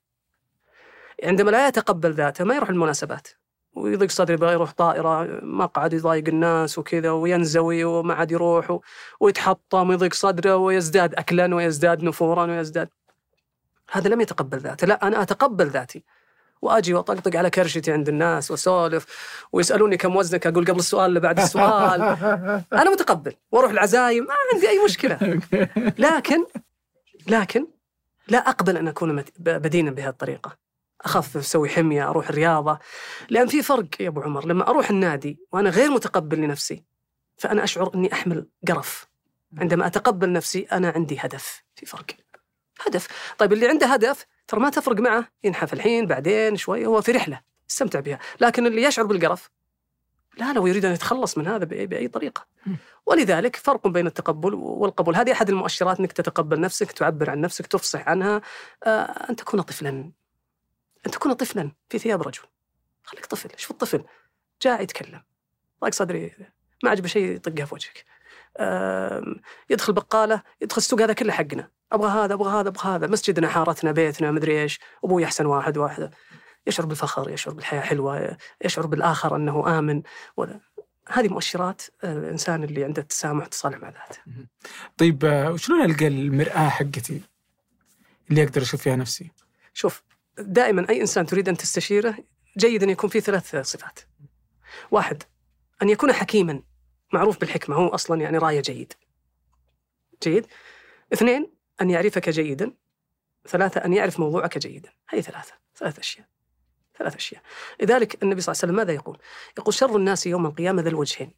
يأتي هؤلاء بوجه وهؤلاء بوجه، ودائما أنا أسمع هذا الحديث وأقول يا رسول الله شلون أطلع بوجه واحد؟ يعني ربعي ذولا أسوي شيء وهنا لا أصير جاد وكذا وهذا وجه وهذا وجه. إلى أن سمعت شرح للشيخ ابن عثيمين رحمة الله عليه. قال لا على المسلم أن يأتي إلى الناس بوجه واحد. أوه ليش؟ النبي صلى الله عليه وسلم يقول بس ليش ابن عثيمين؟ قال فإن كان خيرا هذا الوجه اللي طلعته فإن كان خيرا أعانوه وإن كان شرا أصلحوه. لذلك أحد أهم أنك تريد أن تزكي نفسك وتطورها أن تكون صادقا معها أمام الآخرين. طيب أنا سمعت هذا الشيء وقلت أنا سأرفع شعار الإفصاح عن الذات، الإفصاح من أجل الإصلاح. ما أجي لاي واحد. أروح لطبيب الأسنان أفتح فمي أوريه ال- وإن كان مذهول من ابتسامتي ما أسكت واخلى على ذهوله وانبساطه وانبهاره، لا أعلمه أقول عندي سوس ورا. لأنه هو مختص بذلك الشيء. يقدر يعالجني. بس ما أروح أنا بعد هذه الحلقة أقول تعالوا يا جماعة في الاستراحة شفتوا ابتسامتي ترى في سوس يا جماعة من باب الإفصاح وتنقية الذات و... لا ما لهم علاقة هم. صحيح. يجي واحد مثلا عنده خبيئة ذنب من باب والله الإفصاح عشان التصالح مع الذات ترى أنا فعلت والاعترافات الموجودة في, في ال social media الآن وكذا من باب التصالح ولا ما همني أحد وكذا. لا هذا لا تروح الواحد تظن أنه بإفصاحك هذا أنه سينفعك. بهذه الطريقة يستصلح الإنسان آه، نفسه. آه يعني من الحديث اللي تكلمنا قبل شيء آه تلقى إنك مرات تجيب الإنسان المعاصر ومرات آه كثيرة برضو تستشهد ب بالأدلة والأحاديث والقرآن والسنة. فودي أعرف هنا الفرق لأن اليوم أحس المعاصر حاضر جدا. وبالمعاصر ما ادري إذا نقدر ناخذ إنه الغربي إيه صح؟ إلى حد ما. فوش الفرق بين الذات الغربية والذات الإسلامية؟ شوف يا ابو عمر تدري المشكلة؟ المشكلة لما يكون عندك عصير عندك عندك آه، ليمون عصير ليمون عندك آه، موية زمزم. زين؟ خلطتها سوا. هذا الخليط الثالث. لا هو بليمون ولا هو بزمزم. هذا المسلم المعاصر. كثيرا منه عنده قيم إسلامية لكن عنده أيضا لوثات غربية. م- مخلوط زي ما تفضلت وما يقدر. هذه شوف النظريات الغربية انفجرت في مكان ما وفي زمن ما وما زلنا نتنفس أبخرتها. شئنا بينا إحنا في مكان واحد آه، يأتينا ما يأتي الآخرين لكن بدرجات متفاوتة واستقبالنا بحسب جهاز المناعة حقنا. الأمر الآخر انت لما تروح محل من محلات الأثاث الجميلة المرتبة هذه تلقى لك كذا كرسي جميل. أوف ثم تسقطه على البيت عندك ركب. ممتاز. تقوم تشتريه صح. تمام؟ تروح تركب البيت يطلع شين طيب ليه يطلع ليش طلع شين؟ لأنك أنت ما شريت الكرسي يوم جيت تشتريه. أنت شريت المشهد كامل. الذي جعلك تختار هو المشهد كامل. الكرسي والذا والأباجورة اللي جنبه والوردة والكذا ولطف البائع اللي جنبه واللي كذا كذا. هذا كله أنت اختزلته في الكرسي. فلما جيت حطه حطيته هناك ما طلع صح. كذلك في الثقافة الغربية. الثقافة الغربية ما يقدر تاخذ قيمة. هي باكج تاخذها تجيب معها الباقي. واحد مثلا طلع مع مع عياله يسبحون في الشاطئ. وما لبسوا شيء كويس. وم- ومروا ناس قاعد يناظرون. آه ليش تناظر؟ آه هنا زمزم. ليش ناظر زمزم. طيب واللي ذولا؟ هذا العصير. أخت أبسط. الرجت. طيب ليش تناظرون؟ لا يا حبيبي خذ الباكج كامل. بتفسخهم بالناظر. ما انت مفسخهم؟ بيحتشمون إحنا نحتشم. وهذا الإشكال. أنت ستنظر بأي نظارة. هذه هذا الفكرة الأولى. طيب خلينا نتكلم شوي إذا تأذن لي في في العلاقات المعاصرة. كذا في رحلة آه، ممتدة. اولا أول شيء الالحاد وأثره على العلاقات. وتحدثنا عن غياب غياب ال- الرقيب. غياب الأخلاق. غياب المتجاوز. غياب اليوم الآخر. لا يجعلني أتعامل بطريقة جيدة مع الآخرين. ثم انتقلنا من الالحاد إلى العلموية والتركيز على العلم التجريبي. يقول فوكو يقول الإنسان الذي ولد في القرن الثامن عشر لم يوجد بعد. ليش؟ قال لأنه ولد مع ميلاد البحوث الكمية في العلوم الإنسانية. فأصبح هو مجرد آه، آه، يعني خلايا وأمعاء ورقم. كم؟ الحزن عندك من ثمانية كم؟ من عشرة كم؟ آه، مشاعر. ما هذه العلموية وجت معها العقلانية وجت معها ال- ال- ال- النظريات الفلسفية. طيب تاه الإنسان. أص- أصبح الإنسان تائه ما بين ذئبي هوبز وكلب بافلوف وقرد داروين وثعلب ميكافيلي ميكافيلي وحجر سبينوزا وإله نيتشه الذي مات والورقة البيضاء حقت جون لوك الذي آه، تجعل الناس ضحايا لمن كتب فيهم. هذا الإنسان ال- في عند المعاصرين. ولها تجليات في حياتنا إذا بعد. بعدها جت العلموية والفلسفات وبعدين جت المادية وكيف فرغت الناس من, من الداخل وجعلتهم يركزون على الشكل وعلى المظهر. ألا ترى أن الزواج أصلا ارتباط أرواح؟ فلماذا يذهب المهر كله للجسد؟ كله للسفر كله للأثاث كل الصرف. احضر دورة اقر تعلم آه، ذا اطلب الله آه، استخر. لا لا لا لا. هذا الجوهر ما أبغاه. خلني على خلني أنا على المظهر. فبدأت المظاهر. وبدأت المظاهر ليس بس على مستوى العلاقات حتى على مستوى العلاقة مع الذات. آه، المظهر. الفتاة كل شيء تهتم فيه في جسدها. كل شيء وأصبح بعض الفتيات أصلا منجزها جسدها. منجزها الذي تخرجه للناس هو جسدها. وأيضا الشباب. عندما يلبس ضيق ويلبس لك قصير ويطلع لك ما أدري إيش عرض أزياء لعضلاته. طيب هذا يلعب في النادي عشان ال six pack وعشان كذا وعشان كذا يطلع يدخن. هو لا يبحث عن الصحة ويبحث عن اللياقة. يبحث عن الشكل الصحة جوهر اللياقة مظهر. هذا التفريغ عالي جدا عندهم. طيب بعدين هذا لما جاءت المادية جاءت الحريات. أنا حر. ستيل ما سوى شيء. تسمعهم يقول ما, ما ضرك. الناس حرة. طيب أنا حر وأنت حر. انت حر ما لم تضر. أنا حر خلاص ما في لا ما في قيود ما في أي شيء. وأفعل في في جسدي ما ما ما تشاء ما أشاء. أصلا فلسفة الإسلام والعبودية لله. أنت لست حرا. وفلسفة الغرب الحرية والتملك. طيب طيب أقصى يمين العبودية أن تكون حرا إلا لله إلا مع الله أن تكون عبد وأنت اذا حر صدق. أقصى نماذج الحرية أن تكون عبدا. ليش؟ لما لما نوقشت فكرة الحرية وصلوا يعني أي فكرة عشان تعرف هي صح ولا غلط اطردها اطردها خلها إلى آخر شيء. قالوا لهم طيب تعالوا الجسد الآن جسدك أنت حر فيه؟ بمعنى تستطيع تبيعه؟ لأن فكرة حرية تملك أنا أملك هذا حقي. أنا حر في وقتي وفي شكلي وفي جسدي. إن قال لي أقدر أبيعه تحول إلى عبد. وإن قال لا نقض الحرية. إذا لست حرا شوف شوف طردها إلى اي مستوى. طيب هذه الحريات حريات أن لا يوجد متجاوز أحتكم إليه. لا حلال ولا حرام ولا إنما هو الذات. عجبني ليش اخذته معجبني؟ ليش تلبسه معجبني؟ ليش تأكله معجبني؟ بس معجبني ما في حلال ولا حرام ولا عيب ولا حسن ولا قبيح ولا شيء معجبني طيب جاءت بعدها النسبية. لما أنا حر وأنت حر أصبح الحق نسبي. أصبحت الأذواق نسبية. أصبح شكل شكل العلاقات نسبي.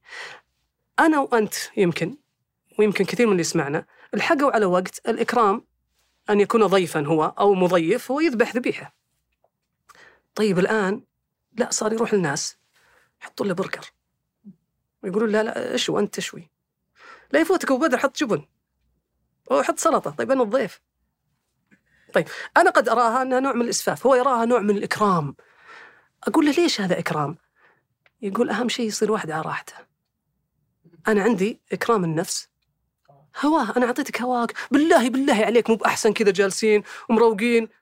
طيب بعض الناس شوف النسبية. ما حط لك ذبيحة. أنا لا أدعو لذلك ولا أفعلها أصلا. ما حط لك ذبيحة. ما حط لك. لكن حط لك سمك وحط لك بما يتجاوز قيمة أصلا الذبيحة أحيانا. بس أنت ما تدري الكرم وين؟ ما أدري. أنا الكرم مو بهذا. أنا الكرم للشكل في ذهني. وأنت الكرم للشكل في ذهنك. هذه النسبية. النسبية إنه ما عاد في شيء في العلاقات. فلا أعرف ما خطوطك الحمراء. لأن ما عندنا خطوط حمراء معلنة. ليس ما في شيء يجمعنا. لما جاءت الحرية وجاءت النسبية جاءت الفردانية. لأن حرية زائد نسبية فردانية كل واحد بالحالة. طيب إيش معنى بالحالك؟ بالحالي يعني أنا أستمتع لأن نسبية ما راح تفهمني أصلا. وأنا حر ما أبغى أحد يضغط علي لا عائلة لا أسرة لا قانون لا مجموعة ضابطة لي لسلوكي فأنا حر وفرداني وأحط السماعة في إذني وأتشرنق حول اهتماماتي وال social media تعطيني اهتماماتي وتعطيني اهتماماتي وتعطيني رموزي. لا تطلع بس من شرنقتك إحنا نوفر لك كل شيء. هذا شيء جميل. لكن الحرية والفردانية لا تعطي الأمان ابدا ابدا. أنا يا أبو عمر لما أسوق في شارع ما في عيون قطط جديد تو ممسوح. أنا حر أروح في الأوسط أروح في الأيمن. لكن أي بوري بيرعبني. صح. لأني أنا الآن حر. طيب لو معي واحد. يمكن هذا الواحد بيقول لي انتبه. بس أيضا أنا فرداني. آه. إيه، ما عندي أحد. فكل شيء لا تجتمع الحرية والأمان. ابدا. طيب ما هو مصدر الأمان؟ الأسرة. الأسرة يعطونك حريتك بأمان. ما في مشكلة. طيب لذلك كان السابقون ماذا يفعلون؟ يمددون الأسرة. عجينة الأسرة يمدونها. كيف يمدونها؟ يجي يقول سلم على عمك. هو مو بعمي. سلم على خالك. مو بخالي.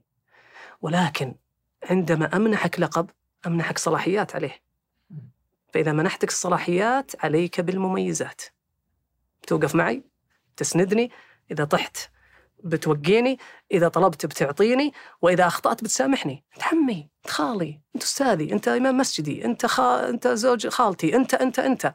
أنا فرداني. لا أريد هؤلاء. لأن هذه المميزات إذا أنت بتاخذها منهم التزم بقوانينهم. شعرك مو على كيفك. لبسك مو على كيفك. إيش تقول في ال social media مو على كيفك؟ أنت تمثلنا. أنا ما أمثلكم. أنا فرداني. اذا لا مميزات لك. فيعيش الحالة فردانية في الفرح حفل الحالة وفي الحزن. وهذا خاصة هذا هالشعورين الأفراح إذا شاركتها تضاعفت والأحزان إذا شاركتها ضعفت لكنك أنت فرداني.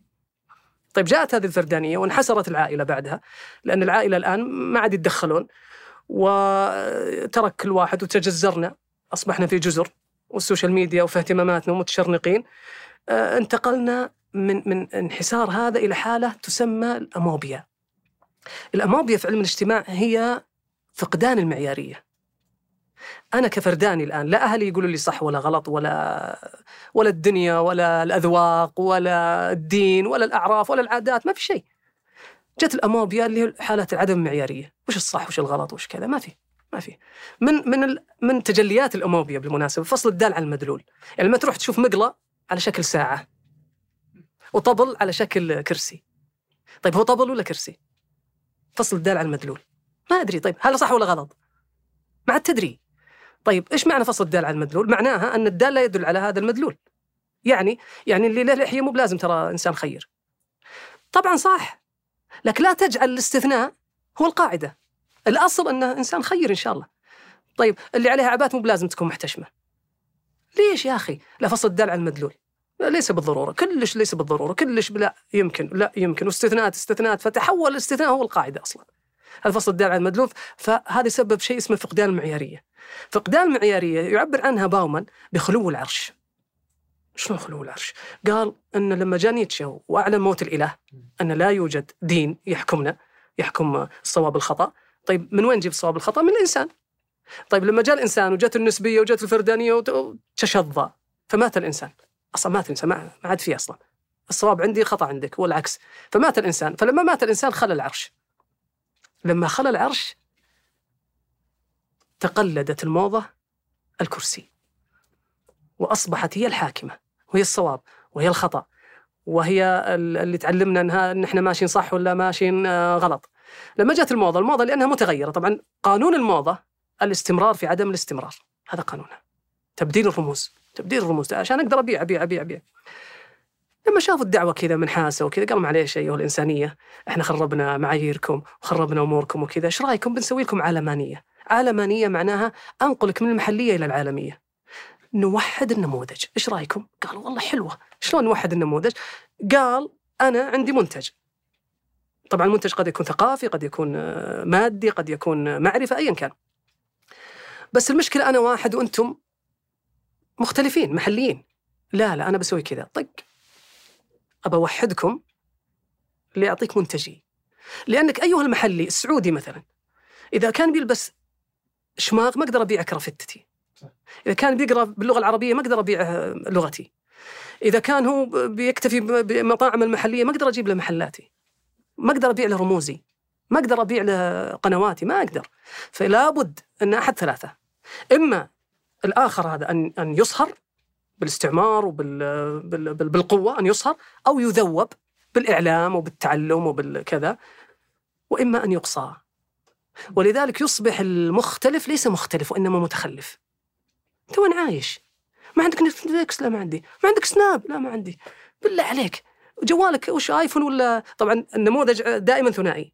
يقول لك آيفون ولا جالكسي لا أنا لا آيفون ولا جالكسي مسكين ذا وين؟ مسكين ذا. أنت تخيل جا يعني شوف في كل شيء طبعا في الأجهزة في, في الرياضة. كان اللي حتى لو عندك ثلاث فرق تشجعها ريال مدريد وبرشلونة إذا ديربي اللي يسمونه ديربي آه، الكونه والارض لأن الناس تنقسم قسمين. توحيد نماذج. يا هذا. يا هذا. أنت مع هذا ولا مع هذا؟ لا أنا لا هذا ولا هذا. وأنت وين عايش؟ وهذه فكرة هذه إشكاليته. آه نجي للماركات. أصبحت الماركات هي المعيار بين هذا وهذا فاهم ولا مو فاهم؟ عنده ذوق ولا ما عنده ذوق؟ عنده فلوس ولا ما عنده فلوس؟ آه تجي للمأكولات تجي للغة تجي للعملة. كل شيء توحد. تجي تعال ما عندك شيء محلي أنت اسمه صحف؟ أنا أعطيك تويتر. عندك قنوات؟ أنا أعطيك يوتيوب أعطيك نتفلكس واحط فيها اللي يبغى قيمي أحط فيها قيمي. آه أنت إيش عندك؟ عندك مثلا أي شيء أنا ببدله لك. هذه العالمانيه انتقال من المحلية إلى نموذج واحد موحد. هذا النموذج بس شوف سطوته كيف شوف سطوة العالمانية هذه. آه إنك لو تروح لأي بلد شرق آسيوي أو كذا والأزقة وكذا تشعر بعدم الارتياح عدم الارتياح لين ترتمي أنت وأبنائك في أحضان النموذج الغربي. مول أبراج ماكدونالدز روحوا تمشوا خذ راحتكم. تجلس كذا أنت مرتاح. طيب نفس الناس اللي كانوا برا خطرين أيضا هم جوا خطرين لا هذا نموذج ارتسم في عقولنا. خلي أعطيك بس آه، فكرة بسيطة في العالمانيه بسألك سؤال سؤال والإجابة عليه سريعة. تأذن لي؟ أبغى أجلكم الله حيوانين بحرف الألف.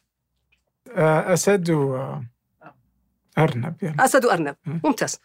أسد وأرنب لا توجد في بيئتنا إنما في التلفاز في أفلام الكرتون. بيئتنا فيها إبل وأم جنيب وهذه بالحرف الألف زين؟ الإنسان ليس ابن بيئته ابن تعبئته. هذه جاتنا من الإعلام. الإعلام هو اللي حطها فينا مين موجودة عندي مين في بيئتي. ما لكن في أسد عربي؟ لا ما في ما في بيئتنا يعني إحنا لا نتعرض له كثيرا. ولكنه في التعليم مثلا موجود موجود بكثرة.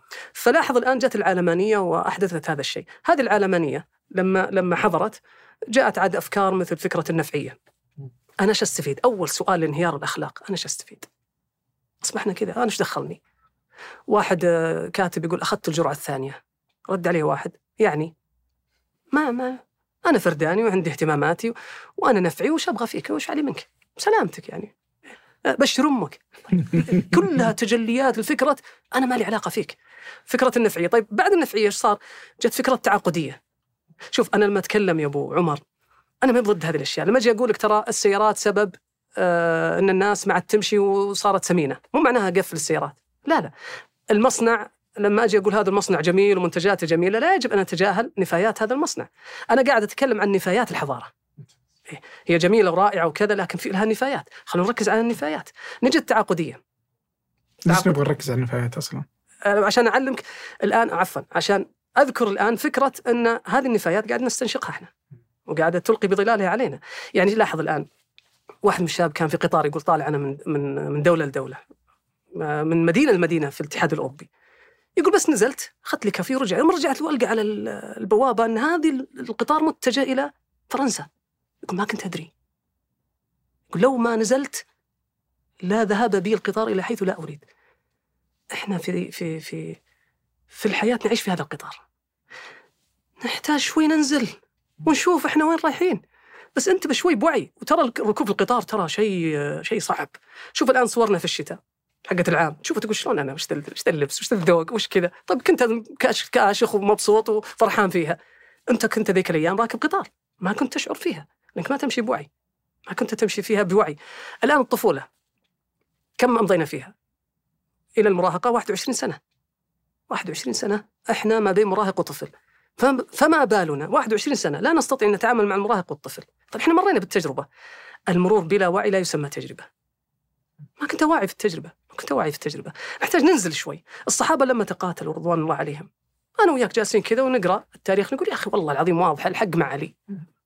طيب ما بالهم؟ كبار الصحابة. هو داخل صعبة لما تكون تجول جوا الحدث الأمر صعب جدا لعملية التقييم. طيب خلينا نطلع الآن، هذا لما جاء التعاقدية، التعاقدية اني أنا بيني وبينك عقد. نبدأ في كذا ونطلع في كذا، تعطيني وأعطيك. علي وعليك. التعاقدية رائعة غارقة في القانونية ها؟ فقيرة في الإنسانية. فقيرة في الإنسانية. التعاقدية معناها اللي يتفق اللي اتفقنا عليه نسويه. وأن التعامل بالعدل وليس بالفضل. مع أن الأصل التراحم بين الناس. ولا يلجأ إلى التعاقدية في العلاقات سواء الأسرية أو في العلاقات الإنسانية، لا يلجأ إلى التعاقدية إلا عند الخلافات. هي دواء ليست هواء. مو دائما ها حقي وحقك، أنا وأنت. و- تسربت حتى إلى الأسرة. هذا علي شغال عليك والسواق علي ولا مدري إيش وهذا مدري إيش الملابس كذا ما, لي دخل إلا لي دخل لك دخل ما لي دخل. طيب ليش؟ الأصل قائم على التراحم. التر- إذا كره منها خلق رضي منها آخر. وهذه الحياة. الحياة إني أسامحك وتسامحني. آه، الحياة الأصل فيها التراحم. الله عز وجل يقول هذه من الآيات العجيبة سبحان الله. ولا تنسوا الفضل بينكم. لحظة لحظة لحظة. متى جت الآية؟ جت الآية إن واحد قدم تقدم ل- ل- ل- ل- لزوجة واعطاها مهر. ما أصلحوا. لم يدخل بها ما أصلحوا. وجاء بهون.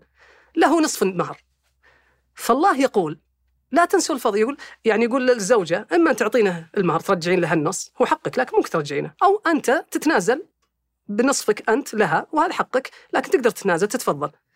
الله يدعونا أن نتفضل ولا تنسوا الفضل بينكم. عمر أي فضل؟ أنا بس أي فضل إنك شربت شاي عندهم. اخذت لك فنجان عندهم.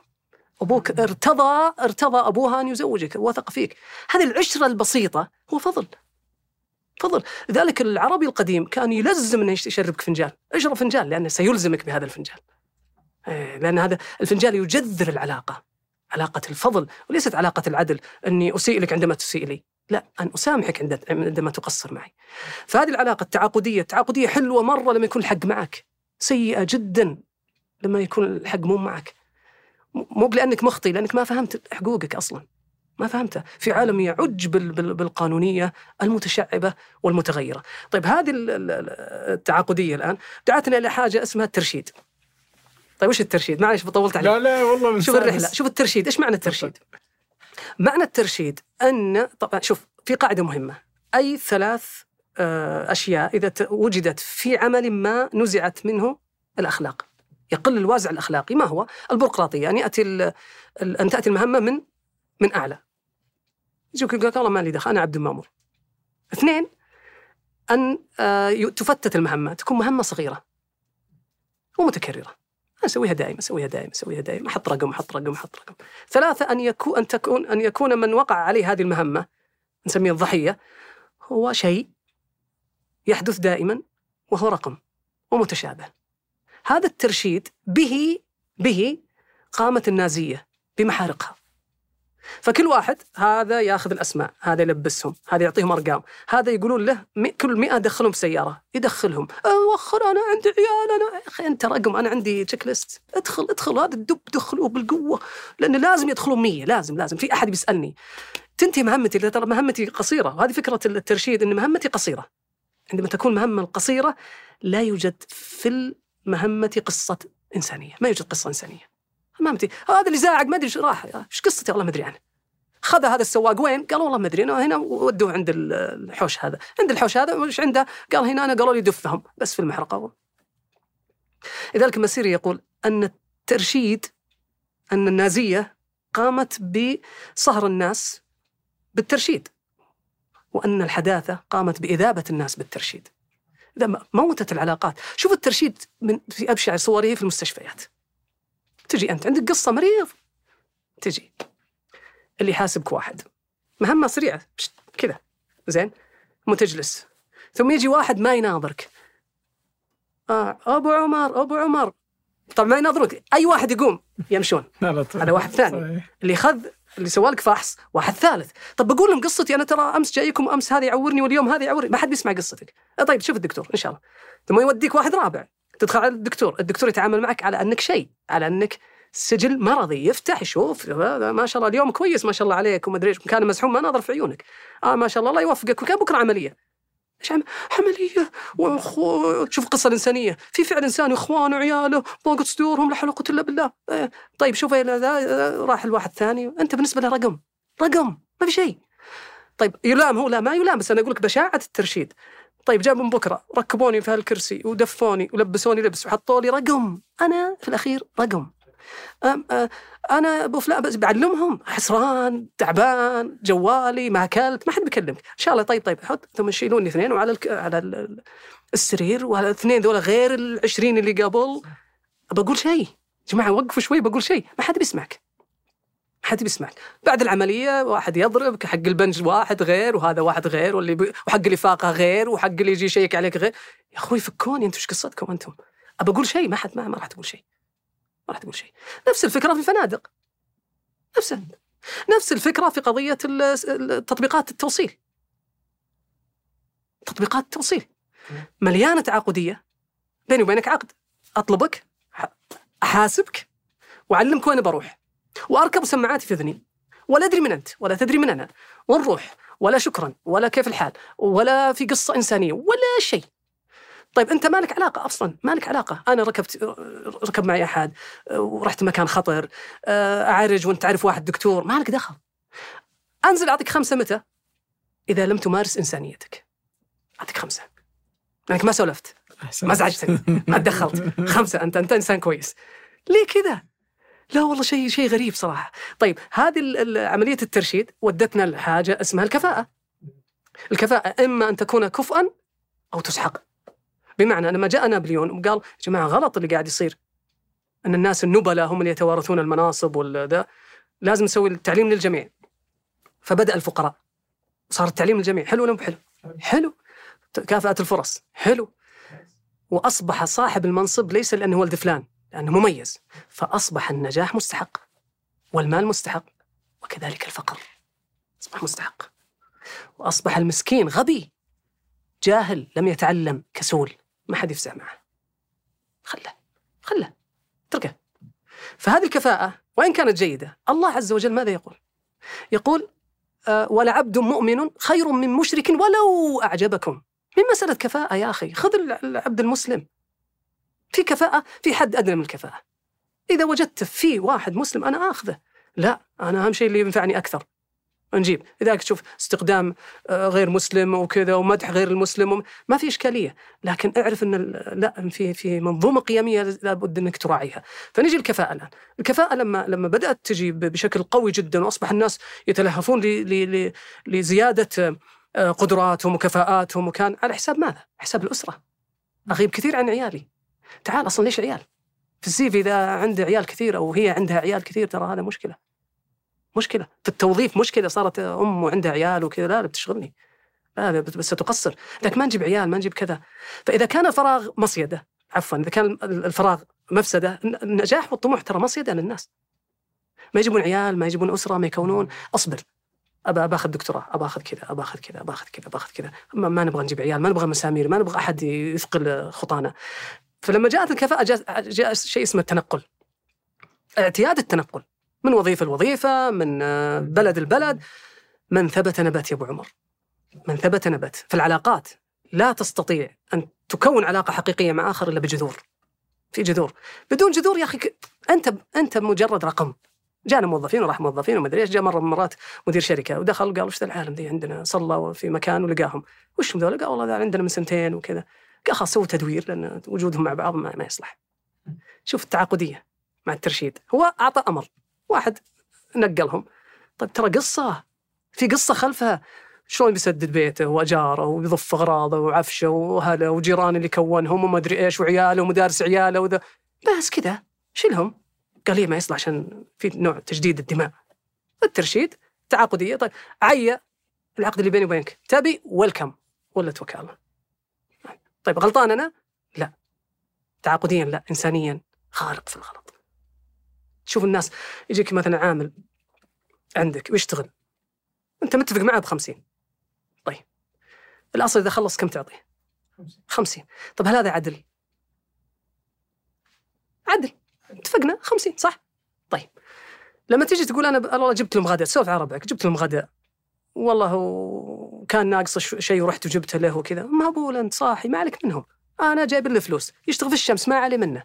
ما أدري عادي ترى هم عادي كذا هم متعودين متعودين. لذلك نشا نشأ مصطلح في, في, أوروبا خاصة عنصرية أوروبا. نشأ حاجة اسمها مع الترشيد ومع التعاقدية ومع التشيء إن الناس أصلا هم مجرد أشياء.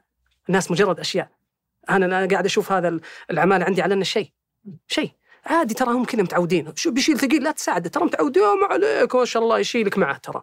طب خليني أساعده. لا لا لا لا تساعده لا تساعده. خله خله خله. آه متصادمين. وفيات. عسى مو بسعودي عسى مو بكذا من مثلا من مدينتي ولا. لا لا آه، أشياء. هم أشياء. أشياء. نجي نلقى اثنين يتهاوشون. تو تو تو تو تو تو. يصيرون محتوى. صورهم. لأنه مو من جنسيتي ولا من عرقي ولا من قبيلتي. محتوى. اي سوي كويس صور محتوى ضحك وطقطق يا أخي في هنا حدث إنساني عظيم. في خصومة. لا لا لا, لا. هو محتوى نطقطق عليه ونضحك وننبسط هذا هو عملية عملية التشييع. التشييع إني أرى أن هؤلاء مجرد يعني آه، محتوى ولا يرتقون لمستوى. أوروبا إيش كانوا يسمون بعض هذه الجماعات مع التشييع؟ وما كانوا يسمونها شعوب الحشرات. الحشرة لما تجي أنت الآن وتشوف مثلا في نمل على المغسلة كذا تفتح الموية صح؟ طيب وبعدين؟ أنت ولا شيء. إيش صار تحت؟ ما تدري إيش صار لهم وتبهدلوا ودلوا وكذا. أنت تمر مثلا و... وتسوي أي حركة للنمل وتلخبط يقعد له ساعتين متلخبط أنت بالنسبة لك ما سويت شيء. أنت ترى أن الحشرات تستطيع التكيف والتوالد وتتقبل السحق. في شعوب كذا ينظر لها أنها عادي ترى. عادي يصير لهم ودي يجيب ودي يجيب عادي يسوي يفعل ما ادري إيش. هذا التشييع هذا التشييع. نقلنا الحاجة التشيء مع مع مع الكفاءة مع التنقل، طيب التنقل دفعتنا لحاجة اسمها الآخر الغريب خطر. أن الآخر خطر. طيب ليش أنا أسوق لك الخوف؟ عشان أبيع لك كاميرات، أبيع لك أمن، أبيع لك منظومة أمن. الآخر خطر عشان أبيع لك آه، صحة. أجيب لك أكل صحي. الآخر خطر عشان ما أخليك تاكل من من المحلات الصغيرة تروح تماكل المحلات الكبيرة لازم الآخر خطر علشان أنا أقدر عشان أقدر أكسب. الآخر خطر طبعا الفكرة فيها فكرة نفعية مادية بحتة حتى فيما يتعلق بالأسرة. الآن الأسرة الأسرة. وجود الأسرة يقلل من من من المبيعات. تفرقها أكثر. لما أربعة قاعدين في سيارة واحدة. إذا تهاوشوا صار أربع سيارات. ستة قاعدين عند تلفزيون واحد. تهاوشوا صاروا ست تلفزيونات. خلهم يتهاوشون خلهم يتفرقون أحسن. فشوف كيف ينظر للإنسان من من هذه الزاوية. طيب جاء في. وهذه اخر اخر آخر رحلتنا. جاء بعد ذلك لمسألة التخطيط للتقادم. تخطيط للتقادم. خلونا نتفق إن مثلا كان هذا عام 1400 1929 بعد وول ستريت بعد الثلاثاء الأسود يسمونه انهيار البورصة الأمريكية. ما عاد أحد يشتري شيء ما عاد يشترون أجهزة ما عاد يشترون أدوات. صار كل التركيز على الأطعمة. الناس تاخذ يعني تجار التغذية زاد المبيعات عندهم. طيب المصانع المصانع قفلت. قالوا تعال ليش حقين التغذية؟ قال لأن الطعام يفسد. قال ها؟ هل نستطيع أن نجعل للأجهزة تاريخ صلاحية؟ تفسد علشان استهلاك بعدين إنتاج بعدين وظيفة وظيفة وظيفة إنتاج إنتاج إنتاج استهلاك استهلاك استهلاك. ثم أعلن آه، برنارد آه، لندن عام عام 1933 في مؤتمر. سمى ورقة العمل حقته أو مشروعه أفسدوها لتصلحوهم. أفسدوا الأجهزة لتصلحوا أسر الموظفين والعمال والمصانع وكذا. فاتفقوا على تقليل المنتجات جودتها في عدة معايير. واحد المعيار الأول المناطق الحرجة. المناطق الحرجة قالوا نتفق أن السيارة الماكينة ما يجيها شيء. بس البواجي على الديكور على البلوف على كذا لازم تتغير باستمرار عشان نقدر نبيع. ولأن الماكينة أو العكوس لو صار شيء في شركات تأمين وكذا بتلزمنا بس ما نبغاهم يموتون نبغاهم يشترون. فاتفقوا على هذا. اثنين اتفقوا أن قطع الغيار تكون قريبة من سعر المنتج الجديد. روح شو اشتري لك طابعة إذا خلص حبرها بكم الحبر؟ 180 بس يقول لك خذ لك واحدة جديدة بحبرها 240 هات جديد ارمي القديم. شاشة آه، تلفزيون تنكسر ب 800 ريال أشتري ب 1200 جديد وبس. آه، شاشة جوال وهكذا. رفع سعر قيمه آه، قطع الغيار. طيب. آه ثلاثة. فتح المنتج يعني إفساده. اعطني أنا اللي أصلحه مو أنت. لأني أنا ما أصلح. أنا أستبدل. كان أول كل شيء يصلح. تجيب لك دينامو حق فليزر يقعد يشتغلون فيه. ثلاث سنوات كل سنة نفس الخراب يزينونه. يلفون السير حقه يلفون يلفون. الآن من يوم تجيبه حتى عند الآن الصيانة ما عاد في صيانة في استبدال. استعمال واستبدال استعمال واستبدال استعمال واستبدال. ما عاد في صيانة. طيب وإذا صار؟ اي هذا اتيتيود عند الإنسان. استعمال استبدال حتى في العلاقات. أنا بفضى. ماني فاضي. أبى أصلح أبى أصلح ما بيني وبين زوجتي. استبدل. صديقي أزعجك أسحب عليه. شوف الآن كمية الرتويت على مثلا تغريدة فيها إذا العلاقات السامة إذا أزعجتك اسحب عليها أو نعم نعم نعم نعم نعم. استبدال استبدال استبدال. فهذه الطريقة الثانية. الثالثة الزوال مبرمج. الزوال مبرمج معناها أني أنا أبرمج أن هذا الجهاز يخرب. برمجة. تشوف أحيانا تشتري طابعة يجيك رسالة خرطوش. ما استخدمتها ثلاث مرات؟ غير الخرطوش. والله ما استخدمتك غير الخرطوش. أقسمت عليك تغير الخرطوش طيب غيرنا الخرطوش غيرنا الخرطوش. مبرمجة. أنت شاري جهاز أمورك طيبة. يقول لك لا ترى التحديث الجديد للواتساب ما يشتغل على هذا والتحديث الجديد للايفون وأصبحت التحديثات فخ. من يوم تحدث يخرب جوالك. لأنه خير إن شاء الله لك خمس سنين بهالجوال. غيره. طيب ما عندي فلوس. معجبني ما خرب. لا مو بمسألة ما خرب. لا لازم تغيره. فيصير في في برمجة لهذا الزوال. هذا الاستبدال السريع ولت ثقافه عند الناس إنها ما تصبر وإنها ما ما تغير قطع الغيار وإنها لا تصلح ما ما تفسده في العلاقات، صار عندها مثل التوجه العقلي آه، تجاه مثل هذه الأمور. طيب نجي بعد عملية الاستبدال إلى العملية الأكثر صراحة آه، ألما اللي هي قضية تطبيقات التواصل. تطبيقات التواصل بعمر شوف التقنية سهلت الحياة وصعبت العلاقات. أكيد صعبت العلاقات، لكنها سهلت الحياة. والحياة الموجودة الآن تراها جميلة جدا للي عنده فلوس. مؤلمة اللي ما عنده فلوس. مؤلمة. شوف اللي ما عنده إنترنت كيف يعاني؟ كيف يتعطل أصلا؟ متعطل كل شيء عنده. بس أنت عشان عندك فلوس ما ما تشعر إن عندك مشكلة أصلا. بالعكس الحياة حلوة. الحياة حلوة لمن عنده فلوس. الحياة حلوة اللي معه حق عشان تعاقديه معك حق. الحياة حلوة ترى. الحياة حلوة لمن عنده صلاحيات. لأن يأمر ينهي ليس ليس مجبورا على شيء. أه الحياة حلوة لمن يستطيع أن يستهلك، لمن يستطيع أن يستهلك شوف كيف نظرات أبنائه إذا أرادوا شيء ولا يستطيع أن يأتي به. لا الحياة جدا صعبة في هذه في هذه الحال. تطبيقات التواصل أول شيء سوته هو إذابة الحواجز بين الناس. يقول لي واحد ركبت معه، قلت له أعجب شيء صار لي، قال يا أخي أعجب شيء صار لي أني أنا عشت جيل لو أناظر سيارة اللي جنبي قال لي قال لي لبق لبق لبق إيش تناظر؟ إيش ما أدري إيش. يقول الآن أنا في جيل أركب أوقف عند باب ناس ما أعرفهم ما يعرفوني الوسيط بيننا تطبيق تركب معي بنتهم ما علي منها وين تروح؟ من تركب معها؟ والأماكن الخطرة اللي تروح لها كيف لابسة؟ ما علي منها أنزلها وتنتهي علاقتي عند هذا الحد. إذابة الحواجز يقول هذا شيء بالنسبة لي أنا مخيف. هو يقول ذلك. وهذه لفتة تستحق التأمل. طيب نجي الآن في قضية ال قضية ال مثل هذه التطبيقات. غير إذابة الحواجز في غاية الأهمية قاعدة من قواعد بناء العلاقات. بناء العلاقات قائم على تلبية الحاجات. لا يوجد علاقة بدون حاجة. قاعدة.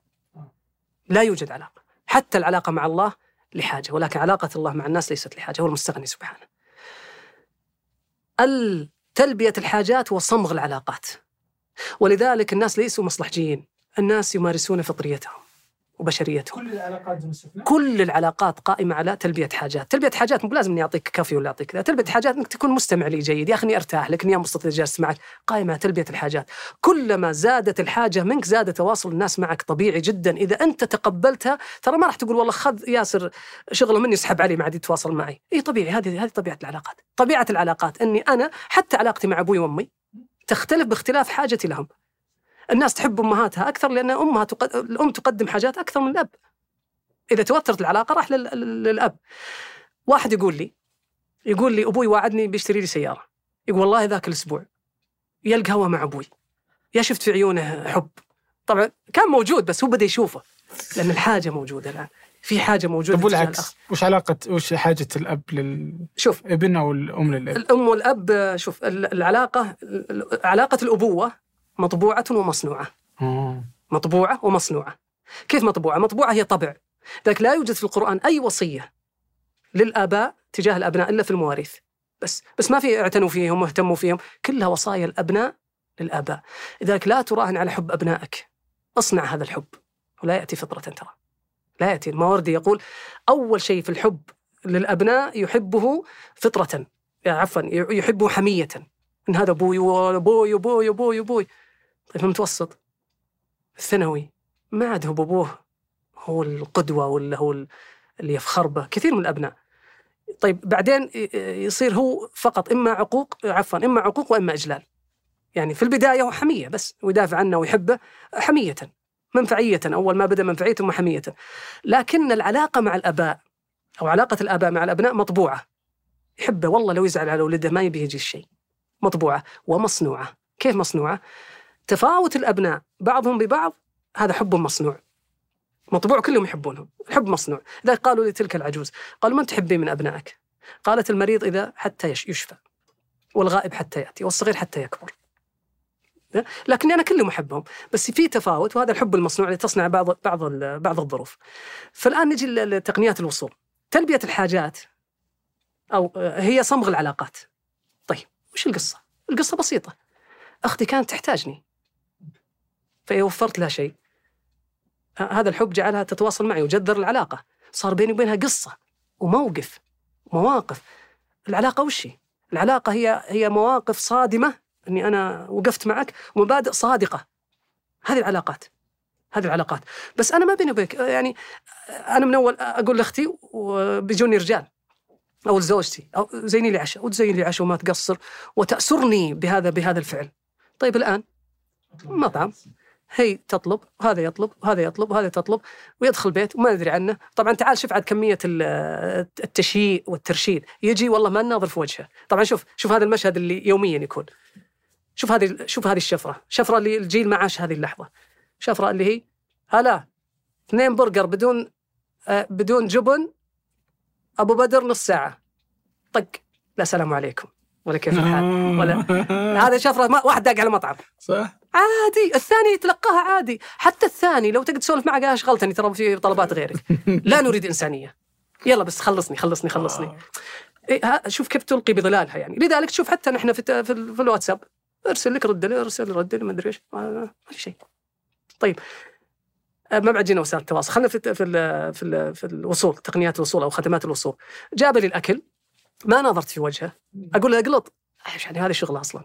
تأخرت عليه خله علي منه. إذا تأخرت عليه. ولو يقول شيء حطيت له dislike ولا حطيت نجوم سيئة و- وبهذلته. طيب وبعدين؟ لاحظ اللحظة هذه. البنت مثلا أو الابن يطلب ما حد يدري عنه. يجي الطلب ما حد يشاركه. يفتح الهدية ما حد يندهش معه. يفرح ما حد ي- يفرح. معه. مبروك عليه الحفلة الفردية. ما في شيء. ما في شيء. اخر شيء يصور. اخر شيء يصور. عشان يفرحون معاه الناس اللي على شبكات التواصل الافتراضي. مم. الافتراضي ال- الآمن لأن الحضور غير آمن. ليش غير آمن؟ ملزم الحضور في إلزام في مشاعر في ضبط. الافتراضي سو block ما تبغاه سو كذا لا لا لا ما, ما قد بعنا بالكوم إلا, إلا اليوم شيل شيل في غيره في غيره في غيره. الدخول آمن والتخلص غير ملزم. هذه فكرة ال- فكرة الافتراضي. طيب الآن تقنيات الوصول. إذا أنا ما قدمت لك حاجة وأنت ما قدمت لي حاجة ما في علاقة بيني وبينك ستقوى أنت مستقل ولا مستقل؟ ولذلك سألت واحد عمره 114 سنة من أهل الزلفي قال له الدحش توفي يمكن قبل ست سنوات. كنت أنا مهتم جدا وما زلت في قضية العلاقات، رحت سألته قلت هذا عنده أجيال، سألته سؤال مهم جدا، قلت له عمي من هو الرجال اللي يستحق كلمة نعم؟ ودي طبعا إحنا متع- متعارف عندنا أن كل واحد بيقول الجيل اللي قبل أفضل من هذا الجيل. قال يا ولدي كل واحد هالوقت ونعم. صدمني. قلت شلون يا عمي؟ توقعتك يعني تهزئنا. قال لا لا لا كل واحد في هالوقت ونعم. قلت ليش؟ شوف العبارة. قال ما دام كل مخباته فيها فلوس الناس كلها ونعم. أول يا ولدي أنا أحترم جاري وأصبر على غثاثته وعلى سوءه لأن إذا سافرت هو الذي سيقوم بأبنائي. ف, ف, ف يعني أتحمل سوءه لأن عندي بيني وبينه مصالح. أما الحين فلوسك. تبغى بوكينج الأكل تطبيق مدري إيش روح سيارة احجز. يجي الواحد من يزور أخوه في مدينته آه، لا يثقل عليه من أول نسكن عند بعض لا صار يسكن يمكن يسكن جنبه وياكل بعيد عنه ولا يدري بعد عشان ما في إلزام. أخوه يوم درى قال لا تشره بعد أزين. عيله زار وخفة والأمور حلوة. خلينا نتقابل يتقابلون في كافي. لا ما في غسلوا بعدي ولا جيبوا ولا حطوا ولا مدري إيش تقنيات وصول. طيب أنا كيف الب ما في ما في صم- صمغ العلاقات هنا آه، تبدد. تبدد. طيب هل العلاقات مريحة؟ نعم مريحة. غير آمنة. من بيفزع لك من بيوقف معك؟ من سيكون في في في في جنازتك؟ يقول الله عز وجل يقول ابن عباس ألا ترى إلى قول الجهنميين؟ ما لنا من شافعين يوم القيامة. الناس في جهنم جالسة نعوذ بالله منها. ما لنا من شافعين. ما حد بيشفع لنا ما في حد يشفع لنا ولا صديق حميم. يقول ابن عباس يقول يبحثون عن الصديق أنت بهذه العلاقات سطحيه ما عندك صديق. ما عندك أحد. ما ما من سيشفع لك. لأن الصديق في الدنيا ينفع وفي الآخرة يشفع. إذا لا هذه ولا هذه أنا أبغى فيه أخيرا نجي لفكرة آه، وسائل التواصل عاد أوه عاد قصتها قصة وسائل التواصل آه، زادت الاستهلاكية مثلا. دعت إلى الاستهلاك في كل شيء لأنها صارت تنقل الاستهلاك لنا. طيب الاستهلاك قادنا لإيش؟ فكرة الاستهلاك ببساطة. جعلت جعلتنا من ثقافة التقديس للعلاقة إلى ثقافة التكديس. ها تجيب غيره غيره غيره كثير كثير كثير. من التقديس إلى إلى التكديس. من الوفاء إلى الرفاء. إلى الرفاء. من أن العلاقة مسألة حب إلى أن العلاقة مسألة وقت أصلا. وأصبح أحد الطرفين إما عابر سبيل وإما عابر سرير. انتهت العلاقة. طق طق طق طق طق ما في إلزام ما في شيء. ما في شيء. ما في مسامير تثبتني. ما في التزام ما في علاقة. ما في ما في شيء. وأحسن. وأنت راضي وأنا راضي والحياة حلوة. م- متصالحين. وسائل التواصل نفس الفكرة. آه، أصبح دائما وهذه من الأشياء ال- التي زرعتها وس- وسائل التواصل أنها آه، خففت حس المسؤولية الحقيقي. مثلا صار في آه، حدث معين مثلا. حدث معين الجار ولا الواحد في الحارة ولا الواحد في المجتمع ي- يطيح عني ال- ال- العبء العبء الأخلاقي بمجرد إني أشارك تغريدة. سويت اللي علي طيب أنا بس أنا أنا أنا الضحية ما جاني شيء ترى. ما استفدت شيء. إيه أرسلت لي رسالة واتساب. بس هذا العزاء. إيه هذا العزاء. تدري حتى أنا مبسوط. لأنه صار العزاء صار يكتبون لك العزاء في المقبرة. حتى أنا يا المتألم ما أبغى أصلا مسؤوليات. لا عجوني في البيت. بس آه، العزاء في المقبرة. آه، جاني ولد. إيه صاروا بعض الحريم شو يسوون؟ ي- يقولون تعالوا الله يحييكم. يجون. يطلعون الحرمة والولد في البروجيكتور يشوفونهم الناس. إي والله حفلات يشوفونهم الناس.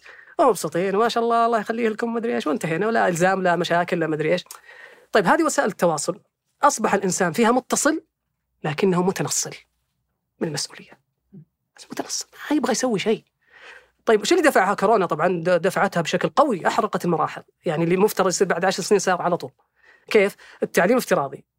التطبيب افتراضي. الحين الطبيب يكشف عليك افتراضيا. الاجتماعات افتراضي. البودكاست كان أيضا افتراضي. كان من بعيد لبعيد وكذا. طيب فإذا جاء الحضوري أنا ما عندي مهارات. في الحضوري في يا الله بلبس واتزين و... غثى الافتراضي ألبس اللي أبغى. وأجلس كما أريد. وفردانية ما عندي أحد. جلستي كما أريد. شكلي كما لكن ف- إذا في أحد لا في ضبط اجتماعي. طيب أنا ما عرفت أتعامل مع ال- اللحظات الحضورية أصبحت عبء كرهتها طلعت زدت افتراضية وزدت ابتعادا عن عن عن الحضورية. إذا أنا ما أبغى هذه الحضورية ولا أبغى مشاكلها ولا أبغى غثاها ولا شيء. طيب بعدها لما جاءت عاد وسائل التواصل جاءت فكرة فضح الخصوصية وأصبح الإنسان الذي لا يرتقي على منصة الإفصاح والتعري إنسان إما غامض هذا وين ليش ما يطلع؟ ليش ما يتكلم؟ ليش ما قد صور؟ ليش ما قد مدري وشو؟ فضح الخصوصية فضح فضح. لازم تفضح الخصوصية عندك. إما إنسان غامض لذلك من الأشياء اللي يسألون عنها آه، في في تقديم الزواج وش وضعه في ال social media؟ إيه غريب. ما يطلع. لا غريب. إما غامض أو مريض شكل من نفسيه أو مريض. أو مريب. أو خطر. أو خطر. لهالدرجة. إيه ليش ما فصحت؟ انت انت أنت مش مختلف أنت متخلف. فيك شيء. هذا عملية العدل عملية الإفصاح. كل هذا يا أبو عمر إحنا قاعدين نستنشقه في علاقاتنا. يقول الجريجي رحمه الله في أوائل القرن الرابع عام 311 من تلاميذ الجنيد. يقول تعامل الناس في القرن الأول بالدين حتى رق الدين. شوف الوعي الآن. شوفوا الحين داخل جوا القطار. شوف الوعي. يقول تعامل الناس بالدين حتى رق الدين في القرن الأول. ثم تعاملوا في القرن الثاني بالوفاء حتى رق حتى ذهب الوفاء. ثم تعاملوا بالمروءة حتى ذهبت المروءة. ثم تعاملوا في القرن الرابع آه، بالحياء حتى ذهب الحياء. يعني أنا أستحي ما ماني خ- بس استحيت فيك. يلا ما ودي أقلطك بس استحيت فيك. هذا الحياء. يقول ثم تعامل الناس بالرغبة والرهبة. إما نقود وإما قيود. إما خوف وإما رغبة. تنفعني ولا ما أنفعك هذا القرن الرابع. شوف شوف قدرته على على على يعني استيعاب ما الذي يوجه الناس آه، تجاه تجاه تفسير سلوكياتهم واختيار سلوكياتهم. خليني أختم لك بسؤالين إذا تأذن لي. السؤال الأول شوف بس خطورة ال- آه، آه، هذا الوعاء اللي إحنا داخلين فيه اللي هو اسمه العلاقة المعاصرة. أولا لو بس بسألك سؤال. أقول لك تجاوب بسرعة؟ يلا طيب. طيب. آه، كم عدد الأصابع في اليدين عشرة طيب في عشرة أيادي مية مية أحسنت إجابة خطأ ليه؟ عشرة أيادي آه أوكي. خمسين صح؟ ليش قلت مية؟ العقل إذا دخل في تجربة فإنه يبني على آخر نتيجة آخر نتيجة كم عشرة؟ طيب عشرة في عشرة خلاص ارمي لا تفكر اللي داخل القطار يمشي بسرعة الحياة تمشي بسرعة بسرعة بسرعة. فلما تمشي أنت داخل القطار بسرعة كل الألوان هذه باهتة. أصبحنا باهتين. حياة السرعة ضد الحكمة ضد الوعي ضد الاندهاش والاستمتاع بالتفاصيل. اهدى اركد. ضد تزكية النفس ضد الخشوع ضد السكينة ضد معرفة تموضعك في هذه الحياة ولا حجمك في خارطة العظماء والمضحين وال... والناس أصحاب الإنجازات. لا لا أهدى أهدى ففرق بين الفاعلية أه، وال... والإنتاج. أنت مشغول لكنك غير فعال وغير منتج. فهذه الفكرة. الفكرة الثانية والسؤال الثاني. لما أجي أقول لك آه في سيارة سيارة كفرات عريضة كشف لونها أحمر كم تتوقع طبلونها؟ كم تمشي؟ م- 300 300 الإجابة خاطئة أيضا. لأني أقصد الحراثة حراثة كفراتها عريضة وكشف لكنها ما تمشي 300 ولونها أحمر. ما الذي جعلك تنصرف إلى هذا الذهن؟ الثقافة الغالبة. أنا دائما أشوف السيارات sport sport بس ما قد شفنا سيارة فلاح. آه، والسياق هنا سياق ممكن. آه، سياق آه، شباب وكذا مش جابنا ال- ال- ال- الفلاحين.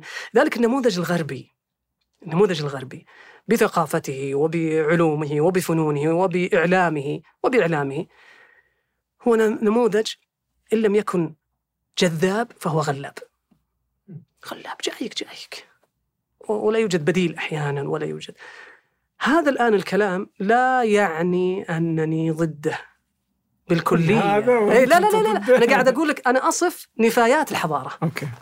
أنا قاعد أصف نفايات هذا المح... هذا هذا المصنع الجميل الرائع اللي فيه أشياء مفيدة للبشرية لكن في أبخرة وفي وفي تصريف وفي مواد مسرطنة وفي لازم نتكلم عنها يعني حتى لا ننبهر بهذا الشيء. فنحن الآن في الحديقة الخلفية للحياة المعاصرة.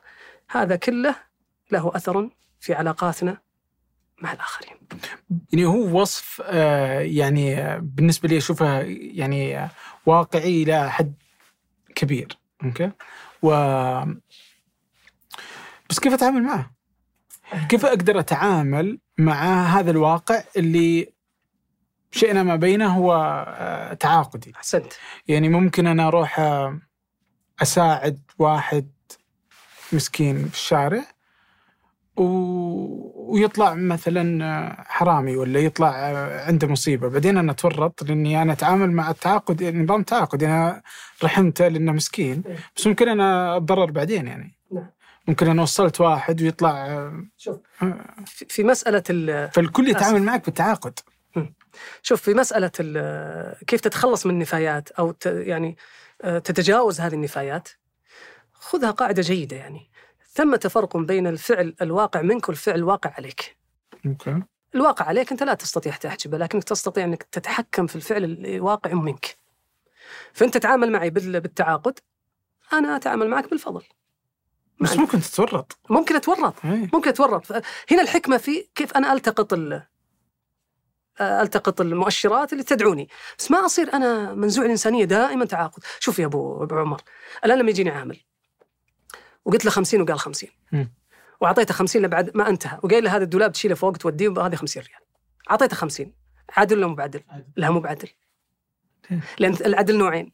عدل مطلق لا يعلم به إلا الله سبحانه وتعالى. قد يكون هو توقع أن الدالوب مو بثقيل وطلع ثقيل. آه. قد ما درى أنه مو بالدور الثاني الثالث يعني في شغلة أنت قلت ما لي دخل. أنت معك حق ترى. المؤمنون على أقوالهم وعلى شروطهم أنت معك حق. لكن العدل المطلق لم تصل إليه. شو تسوي أنت؟ إذا اعطيته خمسين اللي هو حقه أنت قد لا- قد تكون ظلمتها شوي. علشان أنت تتجاوز هذا الظلم تتفضل وتعطي مو بالعدل بالفضل كنت تعطيه سبعين. طيب هذه السبعين لما تعطيه إياه لا تدخل إليه بنفسية المتفضل وإنما الباحث عن العدل. فما ترفع رأسك عليه ولا لا لا خذ هذه عشرين يا رب ما أكون ظلمته.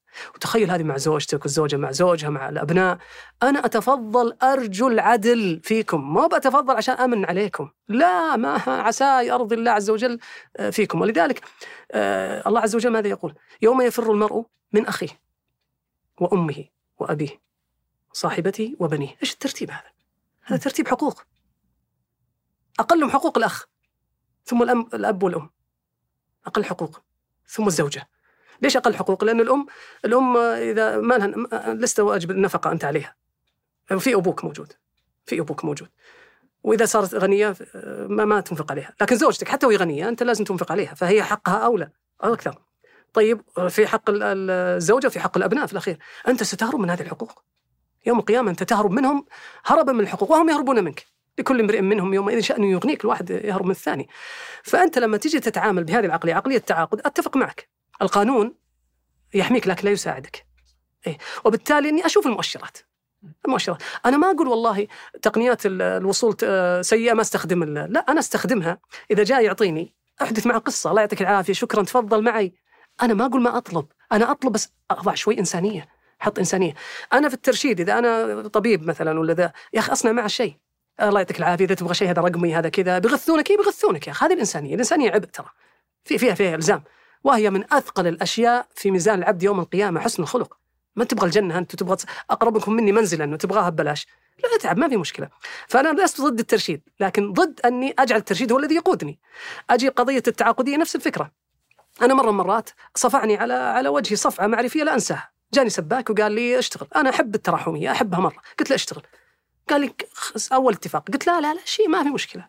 وأنا والله مجهز له غدا ومجهز له كذا احب أنا كذا. أصلا أحب أصنع قصة. قال لي شوف الحين كويس بعدين جنجال. الحين جنجال ترى بعدين كويس. خلينا نتفق الحين نتهاوش. آه المقام هنا مقام تعاقدية. صح عليه غلط عليه. فهي لها سياقاتها. فالتعاقدية لها سياقاتها. ألجأ إليها. ألجأ إليها في في سياقها. هنا الذكاء إنك تجي في, في كل شيء في سياقه حتى الاستهلاكية. استهلاكية أنا ماني ضدها لكني أحاول إني أفهمها. بمعنى لما أجي أنا ولدي أنا من جيل وهو من جيل. ونجي في مطعم وأكلنا وشربنا وزينا اللي نبغى صح؟ جينا الم... جينا ال... شوف راقبها. تجي للمناديل. أنا أخذ ثنتين ولدي يأخذ خمس. هو هو متعايش في هذه الاستهلاكيه أنا يقول لا تأخذ خمسة أنت وراك كذا. ما يقدر. هو داخل قطار ما يقدر. أنا أنا بس الفرق اللي بيني وبينه إني هديت. وإني أنا ولدت في جيل لكن هو ولد في جيل استهلاك يا أبو عمر. روح اطلب لك مشاوي. خبز فوق وخبز تحت وخبز وهذا كله يرمى ترى غير الخبز اللي برا. تعال مدير لو شوي ti- tissue please. يجيب يعطيك منادي؟ أنا بالحالي ما يخالف مزاز ويعطيك خمسة مزاز. كاتشب كأنه ينتقم من صاحب المحل. لا. ولو ما سوى كذا حتى هو غلط عليه. مو فاضي يعد. ارمي ارمي ارمي. المناديل اسحب هو كذا عاشوا بهذه الطريقة. فأنا أعذر الناس. أنا لما أفهم هذه الأشياء أبو عمر أنا أعذر الناس. لما يجيني واحد ويعطيني وصيته على شيء ويعطيني إياه ويحط الفاتورة تحته. آلي الخسيس. لا مو بلي الخسيس. هو عاش في في, في عقلية عقلية التعاقدية. وعنده أصلا والأمور ينظرها بنسبية، أنا أخاف إني لو ما أخذت منه فلوس ما عاد يطلب مني ثاني مرة، فأنا ودي يطلب مني ثاني مرة، شوف قمة الأخلاق هو، بس كيف تقرأها أنت؟ وكيف يقرأها هو؟ هذا الوعي أول شيء في ميزان الوعي أن تراه. أي شيء عشان تتحكم فيه يجب أن تراه. ثم تفهمه. فإذا فهمته تنبأت به. فإذا تنبأت تحكمت. تحكمت. أول شيء شفته بعدين فهمته. لعل هذا البودكاست يجعلنا نشوف. بعدين نبدأ نشوف نفهم. إذا فهمنا بدينا نتنبأ. لما يجيني آه العامل لما أسوي بلوك لما أسوي كذا خلاص أنا قاعد أسوي كذا. آه. لما نجلس في جلسة واحدة إحنا والأسرة كل واحد مع جواله أنا أعرف أن أن أن العلاقات ليست بالحضور إنما بالشعور. يا أخي عطني شعور. ما في شعور. النبي صلى الله عليه وسلم كان جالس بين الصحابة. يقول راوي فنزع خاتما في يده ورماه. طبعا عطوا الصحابة انتبهوا. قال رسول الله قال أشغلني هذا عنكم اليوم الخاتم. إليه أنظر وإليكم أنظر. تدري من اختار؟ اختارهم. شيل. متى نوقف جوالاتنا؟ نلتفت لأمهاتنا. متى نضحك مع حبيبة القلوب وليس مع أصحاب القلوب؟ هذا وعي. هذا وعي. أنا ما أقدر ألزمك فيه. ما أقدر أجبرك عليه. أنت تفهمه ثم تفعله. طيب أنت تقول هذه التعاقدية، التعاقدية بس خليني أختصرها لك في فكرة بسيطة أو المثال اللي ذكرته في عملية النموذج، النموذج كيف تسير العجلة؟ أنت تفعل شيء فأراك. فأنا أفعل فتراني. فتفعل فأراك. فأراك. فأفعل فتراني. طق طق طق طق طق طق طيب إيش الحل؟ الحل أنني أفسر ما تفعله عندما رأيتك تفسيرا جيدا واعيا وأحمله محملا جيدا ثم لا أكون استجابة له. إنما أستجيب أنا وفقا وفقا للعقل. فما أكون أنا ممن يدحرج الخطأ. هذا واحد. اثنين أي علاقة بين اثنين؟ إذا صار فيها خطأ من الملام يا أبو عمر؟ المخطئ؟ ليس المخطئ. ليه؟ الملامة على الأعقل منهما. هذا اللي يلام. وجاني ولدي الصغير ولا أخوي الصغير ضربني ضربته الملامة علي وهو المخطي الملامة علي أنا أعقل آه. أنا أعقل فلما أشوف واحد أنا وأشوف الخطأ هذا في, في, في العلاقات المعاصرة في أخطاء الملامة علي إني أستجيب وين راح الوعي؟ أنا قاعد شهرين أسمع في في بودكاست فنجان وآخر شيء أمر على واحد آه، متعطل وأقول لا لا ذا في بلا ولا ما علي من أحد ولا سلامته ولا وين راح الوعي؟ وين راح الإيمان؟ وين راحت الأخلاق؟ كل هذه لما جاء رجل إلى عائشة قال يا يا يا اماه ما حكم كذا وكذا؟ فأخبرته جاء من بكرة قال يا أمه ما حكم كذا؟ قالت ما ما فعلت بما قلت لك البارحة. قال والله ما طبقت. قالت قالت ما لا تكثرن حجة الله عليك. هذا العلم حجة وله ثمن وله زكاة إذا صرنا إحنا يا المتعلمين واللي إحنا فينا خير إن شاء الله واللي عندنا وعي واللي عندنا إنسانية واللي نتكلم عن الفكر. هذه نظرتنا للحياة. أجل كيف كيف الباقين؟ طيب كيف تتعامل معاها؟ يعني مثلا قبل شوية في في مثالك للي خلاك تسوي برجر إيه. وعزمك على برجر بدل ما يعزم. يا سلام عليك. كيف تتعامل معاه؟ شكرا لك. عفوا. الآن عندي عندي فعل وعندي ردة فعل. ضربني أضربه. شتمني أشتمه. ليست بهذه الطريقة. ليست بهذه الطريقة. ثمة مسافة بين الفعل وردة الفعل تسمى التفسير.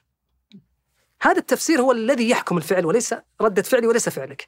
يعني لو ما يجي أحد ضربني من وراء التفت لقيت عمي آه كيف حالك؟ آه جاني رقم غريب آه، يقول لي آه، يا أخي فيك؟ مدري إيش. و برد علي زعلت وأدخل على الصورة والقى صورتك.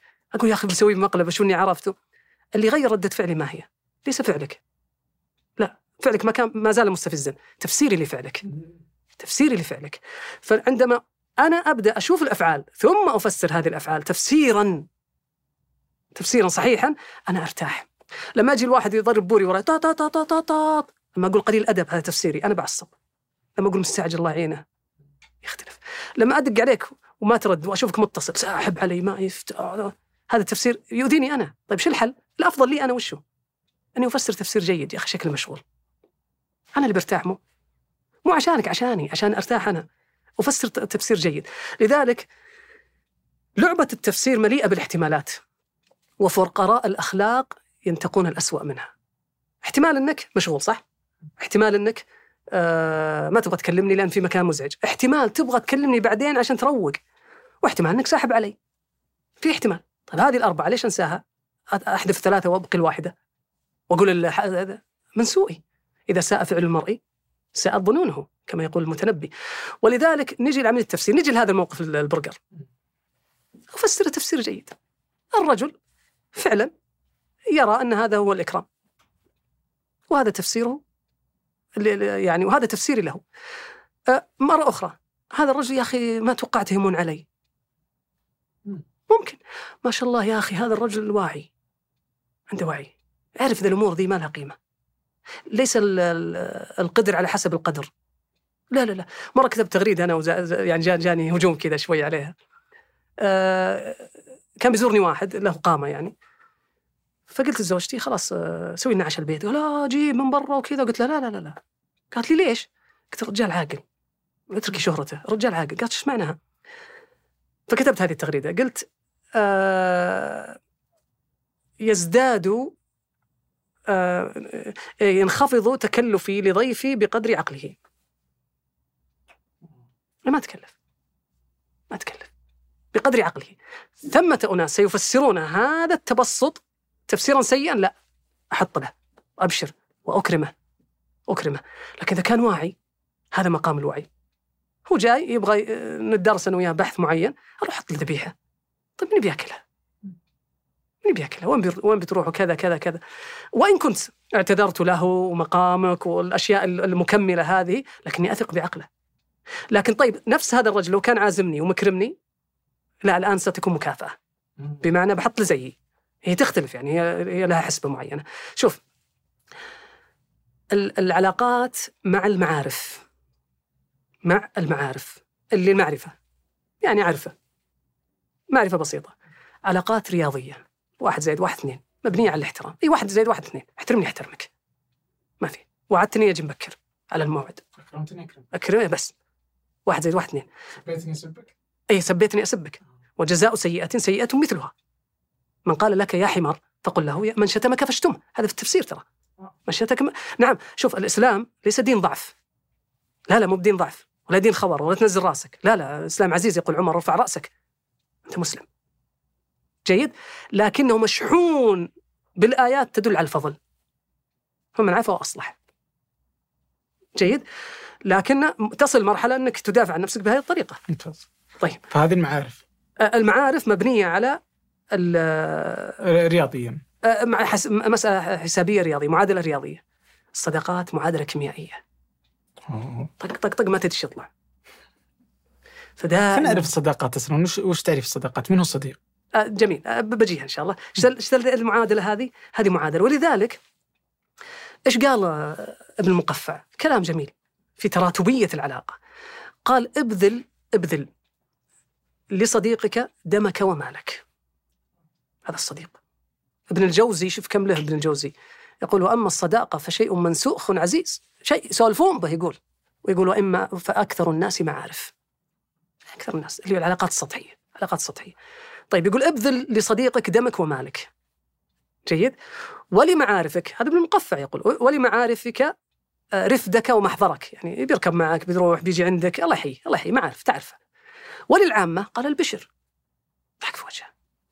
وللعامة البشر. ولعدوك قال العدل والإنصاف.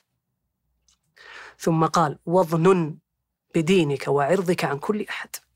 أنت صديقي وقف عندك حدود. ما أسمح بها جيد. هذه التراتبية هذا وعي منك. معرفتك تصنيفك للناس هو تصنيف لحقوقهم عليك. طيب وش الحقوق؟ بسيطة ترى بسيطة جدا. يعني أعطيك مثال مرة واحد قال لي يا أخي أنت تفلسف في العلاقات يعني ما قد زعلت أحد؟ قلت والله ما قد سويت block لأحد. إي والله. مع إنه مو بغلط. ها؟ مع إنه مو بغلط إنك مع إنه مو بغلط. لا لا. بس أنا حاسب نفسي. شوف دائما الناس السيئة تختبر قيمك. شوف أنت تصبر ولا لا؟ هي تربيك ترى تربيك. وسبحان الله أنت يعني لما أجلكم الله السامعين لما يعني لما يأتيك أحد يريد أن يسحبك إلى منطقته لا تذهب. لأن السيء جدا هو أجلكم الله وحاشا الجميع. كالخنزير. عندما تدخل معه في منطقته في الوحل ستتسخ أنت بينما يستمتع هو. أنت ما تقدر تفوز عليه. هو هذه منطقته. فالأفضل إنك ما ما تروح له. تروح ابدا ابدا. لكن تختبر نفسك في الصبر على على أمثاله. فقلت له أنا ما ما أحضر أحد ولا أسوي هذا شيء. قال شلون تزعل الناس؟ قلت شوف أي علاقة بدايتها تحتاج إلى اتفاق حتى الزواج. ميثاق غليظ اتفاق. كل علاقة بدايتها تحتاج إلى اتفاق في الاهتمامات في الآراء في الأفكار. كل علاقة تحتاج في بدايتها إلى اتفاق وتحتاج في نهايتها إلى أخلاق. إمساك بمعروف أو تسريح بإحسان والإحسان أفضل من من من الإمساك بالمعروف. نهايتها مليئة بالأخلاق. هذا المفترض مو يا أخي خله هذا اللي أنت تفرقت بينه. هذا فراق بيني وبينك. ترى الفراق ليس عيبا. موسى والخضر قال ترى إذا كذا بنتفرق. وما مس ما, ما انصاع له فتفرق. فراق بيني وبينك. وكل واحد مشى في حاله. اجعله اجعله يفز إذا رأى من يشبهك. اجعله يندم ويشعر بالنقص. في حياته عندما لا يجد أمثالك. ليش تخليه يكرهك أصلا؟ والحمد لله أني افتكيت من ولا لا. فأنا شو أسوي؟ أنا لا لا أخاصم أحد. أسعى ذلك. أسعى ذلك لكن يغير رتبته. أحيانا والله يا أبو عمر أغير اسمه في الجوال. مثل إيش؟ يعني كنت مثلا حاطه جنب عبد الرحمن أبو مالح آه الغالي. والله بس بس أغير الغالي. بس. وأحس إني مفقع وجهك. احس اني ذاك النبي صلى الله عليه وسلم قال لعائشة قال والله إني لأعلم متى تكوني علي غضبة متى تكوني علي راضية. شوف الوعي الموقفي في العلاقات. مو لازم تصقع في البيبان وتكسر في المواعين وترسل رسائل سيئة عشان ينتبه لك الآخر. لا لا يقول أنا بس أعرف متى تصيرين راضي متى تصيرين علي غضبة. قالت متى يا رسول الله؟ قال إذا كنت راضية. قلت ورب محمد. وإذا كنت غضبة قلت ورب إبراهيم. قالت نعم يا رسول الله والله لا أهجر إلا اسمك. أنا أحيانا يضاق صدري من واحد أهجر اسمه. أغير اسمه. حتى زوجتي ذا أغير اسمه. وارجعها إلى وظيفتها البيولوجية اللي هي أم فلان. هذه زعلت عليها. طيب ليش أقول أم فلان؟ عشان تذكر مسمار العلاقة. ياسر عقل. رم عيالك. أشمها. عقل.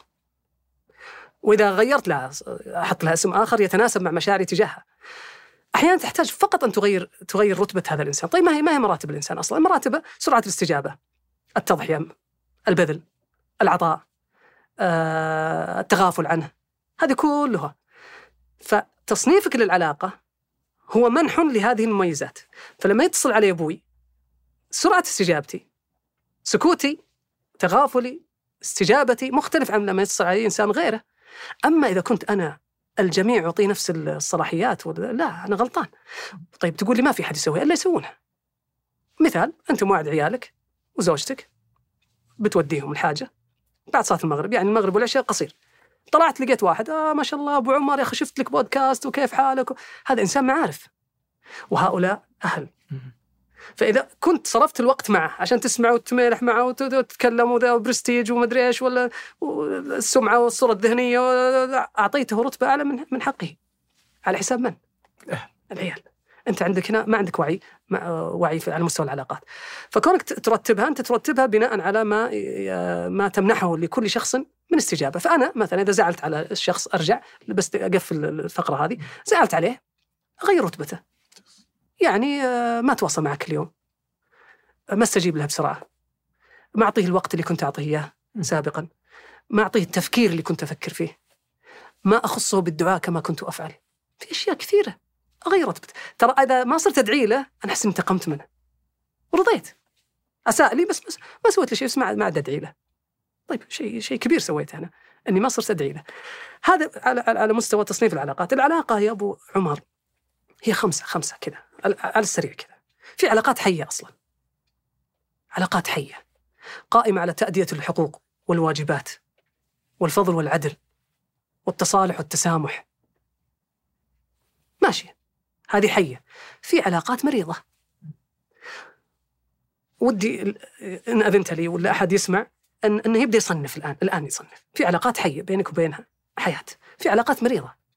تلك العلاقات القائمة على رفع العتب واللوم فقط. أجي عشان ما يزعل. أحضر عشان ما يقول شيء. أرد عليه عشان ما يصجنا آه هذه علاقة مريضة. تحتاج ترى إلى فيتامينات. وإعادة تصحيح. إن كنت تريد استمرارها. وش الفيتامينات؟ موضوع آخر إن شاء الله. رقم ثلاثة. هذه العلاقات المريضة. ثمة علاقات ممرضة. ممرضة. هي تلك العلاقات التي يطالبك فيها الطرف الآخر بأعلى من واجباتك دون أن يعطيك الحقوق. ويزعل ويتشره مثلا أنا رحت أنا وياك. طلعت أنا وياك وبعد هذا ورحنا نتعشى مثلا. أنا بعزمك آه زعل علي آه آه أيمن. زعل. كيف ما علمت إنك رايح معه؟ فهو يريد أن يرفع من واجباتي تجاهه مو من واجب أني أعلمك. فإذا هو بدأ يزيد من من حقوقه علي أصبحت علاقة ممرضة. شغلني. شغلني. فهي علاقة ممرضة. طيب في علاقات رقم أربعة العلاقات الميتة. تلك العلاقات اللي كل طرف لا يطالب الآخر بواجباته. وهذه كثير بالمناسبة. كيف علاقة ميتة؟ يسمونها علاقة الشجرة. شلون الشجرة؟ في مصطلح في الطب الناس الله يشفيهم يا رب العالمين يعظم أجرهم. اللي اللي غيبوبة كاملة وكذا بس ياكل. لا ينمو لا يتفاعل ولا شيء ياكل. في علاقات شجرة بهذه الطريقة. بس هم يعيشون بسلام لكن بدون حب. ما بينهم مشاكل ترى.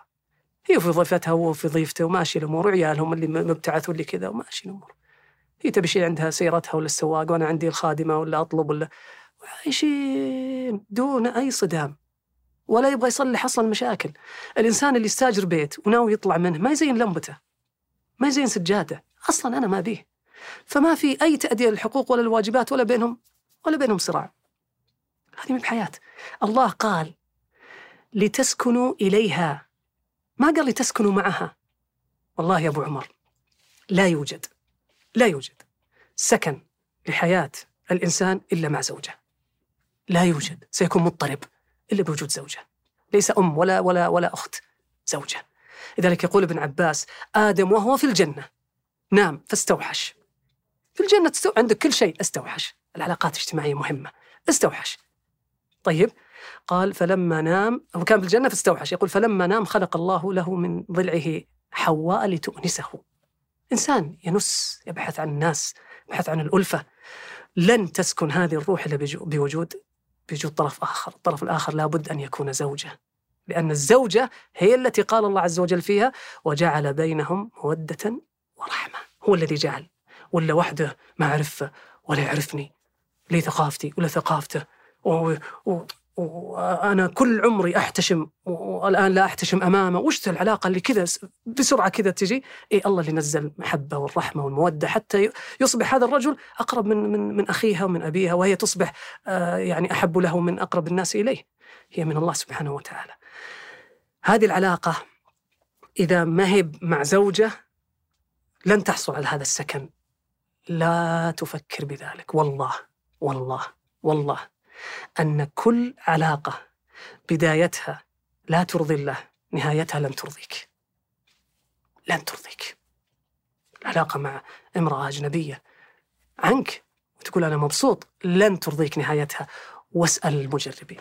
هذه العلاقة لن تكون علاقة صحية بل علاقة اللي هي العلاقة الأخيرة هي اللي نسميها العلاقة المميتة التي تفسد عليك مصالح الدنيا ومفالح الآخرة. هذه العلاقة الآن يا أبو, أبو عمر في علاقة تكونت غريبة جدا لا تنتمي إلى الفطرة ولا البشرية ولا المخلوقات. في علاقة كذا جديدة مو بالكراش ولا لا لا لا. في علاقة بين رجل وامرأة علاقة صداقة. متى تنتهي هذه العلاقة؟ بإعلان الحب. الآن موجود هذا النوع من العلاقات جديد. صديقتي أنا أفضفض لها عن اللي أحبها وهي تفضفض لي عن صديقها ولا عن زوجها ولا أنا عن زوجتي. متى تنتهي؟ إذا أعلن الحب أحد الطرفين. قال لا لا لا لحظة لحظة ما اتفقنا ترى. لا إحنا ما اجتمعنا عشان كذا. لا لا لا, لا وقف وقف وقف وقف. إيش العلاقة هذه؟ شيء غريب صراحة. طيب هذه العلاقة أنا عشان أقيسها. يقول لك واحد أنا علاقتي مع مع الآخر إذا لم تكن علاقة شرعية علاقة شرعية وفطرية. آه، فليس كل المتاح مباح. انتبه. لا.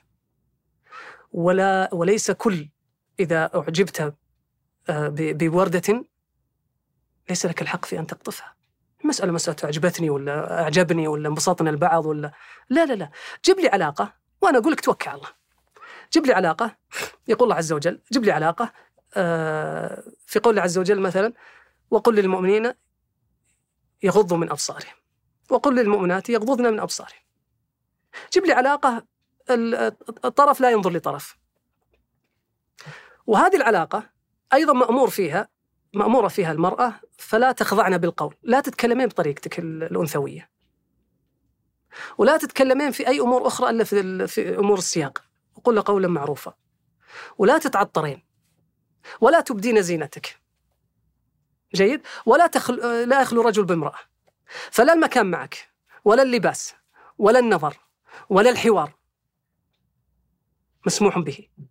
وهي بالنسبة للرجل فتنة أشد من, من بعد الدجال ما في أشد منها. أي عاقل يقول يمكن أن تستقيم العلاقة مع امرأة بطريقة شرعية وما فيها شيء عادي متجاوزا كل هذه الآيات والأوامر هذا هذا العاقل يجب أن تكبر على عقله أربعة. فهذه اللي هي العلاقة المميتة الأخيرة. علاقة آه، سيئة مع صاحب سيء سواء كان أي أيا كان هذا الطرف. يعني خليني أختم لك الجزئية بحديث النبي صلى الله عليه وسلم. الثلاثة الذين أغلق عليهم الغار. ثلاثة. دخلوا الغار وطاحت عليهم صخرة وأغلقت عليهم. فقام الأول. فدعا الله بصالح عمله. قال يا رب ذاك اليوم أنا سويت كذا كذا. إن كنت قبلت هذا العمل افتح لنا. ففتح لهم فتحة. الثاني دعا الله بعمل صالح ففتحت فتحة. فالثالث دعا الله بعمل صالح فتحت فتحة ثالثة. دائما أتساءل أقول لو كان أحدهم صاحب سيء لبقوا جميعا داخل هذا الكهف. ما عنده شيء.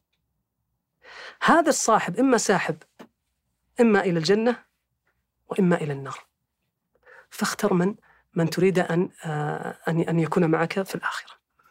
يعني هذا بإجمال ممتاز. آه بعض ال... بس طيب إذا تسمح لي أنا ودي دردش معك أيه على بعض النقاط اللي أنت قلتها. أيه مثلا أنت اليوم آه، مثلا نبدأ من آخرها. لا ننسى التعلق تكفى. تعلق الحب والعشق لا تنساه بس يعني ذكرني إياه قصدي. طيب أبشر أبشر. التعلق طيب. ذكرنا بالله أيه.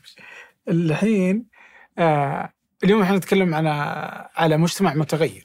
ومسألة اليوم آه وجود المرأة والرجل في مكان واحد أصبحت آه حتمية وموجودة في كل مكان في نطاق العمل ولا في النطاق العام ولا في أي مكان. فكيف اليوم من الممكن أنهم يتعاملون؟ كيف شكل العلاقة الصحي في أماكن عمل مختلطة في أماكن عامة؟ هذا ما يميزك يا أبو عمر شكرا على السؤال راسي فرق بين الات- الاتصال والعلاقة مم. الاتصال يجمعني هدف في زمن ما في سياق ما وينتهي. هذا اتصال. العلاقة لا. العلاقة هو تكرار الاتصال وتنويعه.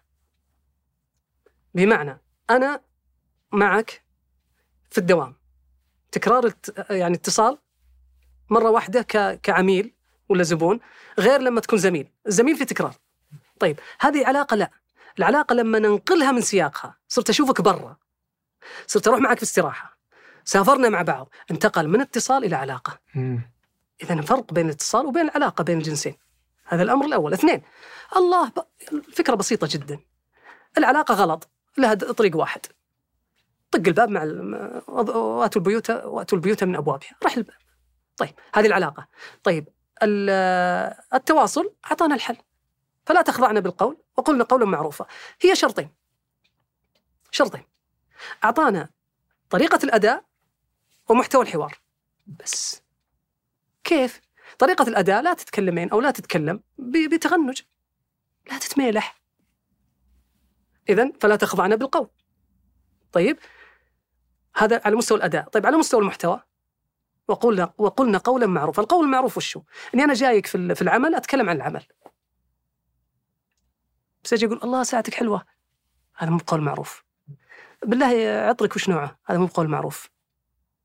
مو بقول معروف. هذا انحراف عن القول المعروف. هذا أصلا أصلا هذه ال- الأشياء هذه الأشياء هي التي تقود دفة التواصل إلى علاقة. هذه ليش؟ شوف العلاقات مثل مثل س- سواقة السيكل. أنت الآن عشان تمشي قدام تمشي العلاقة شو تسوي؟ انحرافات بسيطة. الين تروح؟ تمام؟ شفت هذه؟ لو وقفت عن المشي وبطأت الحركة شو يصير؟ تطيح. فإذا أنا العلاقة بيني وبينك متقطعة بطيئة ما تواصل معك تطيح. فما أنشأ أصلا ما تنشأ بيني وبينك علاقة. جيد؟ لكن لا أنا مخليها تسرع كل يوم أكلمك. وفي ذا تلميحات ساعتك طيبك بكرة أجيب لك كافي. أنا ما أقول غلط ولا صح. أنا قاعد أقول كيف تنشأ العلاقة؟ أنت أدرى بنفسك. وبمقام الله عز وجل أمامك، فهذه الانحرافات البسيطة هي التي تقود العلاقة، سواء مع رجل مع رجل أو رجل مع امرأة أو امرأة مع امرأة، أنا أتكلم كيف تنشأ العلاقة؟ كيف تنشأ كيف تضبطها، مم. كيف تعرف، كيف تعرف. طيب وش اللي يصير أكثر؟ أنت الآن وأنت تمشي بشويش بغيت تطيح لفيت بقوة. كل الرحلة لما أجي أقول لك إيش صار عليك؟ تقول يا طلعت من البيت وكذا بس بغيت أطيح لن تذكر في كل الرحلة إلا ذلك الموقف. هذه المواقف إن طحت ما عاد قامت العلاقة لكن إما طحت ستقوى العلاقة. انه صار خلل وراضيتك أنا ولا سامحتك ولا تدخلت ولا عفوت ولا أعطيتك مروءة أوه صار في شيء اسمه تمتين العلاقة. ثم استمرت العلاقة آه، أقوى من ذي قبل. فهذه أشياء يعني آه، جيد الإنسان آه، ينتبه لها في تعامله مع الآخر يفرق بين العلاقة وبين الاتصال يفرق بين الاتصال المستمر وبين الاتصال المنقطع يفرق بين العلاقة المنتظمة والعلاقة العميقة. المنتظمة وش هي؟ بسيطة بسيطة. العلاقة المنتظمة هي كل علاقة يجمعها زمان ومكان واحد وتكون متكررة. زمان ومكان ومتكررة مثل الدوام. زمان ومكان ومتكرر. أنا في نفس المكان أقابل نفس الأشخاص من ثمانية إلى ثنتين. تمام؟ طبيعة هذه العلاقات هي؟ أنها مثل السمكة. إذا خرجت من سياق من من من بحرها ماتت. مم. بمعنى إذا أخذت إجازة ما حد يسأل عني. وإذا رجعت ما حد اشتاق لي. أخبارك؟ قضينا خلاص. ما في شيء ما في شيء ما في شيء. ما في أي إلزام خارج الساعة 2 وخارج إطار المبنى. ما في شيء. ما في شيء. هذه علاقات منتظمة. هذه علاقات منتظمة.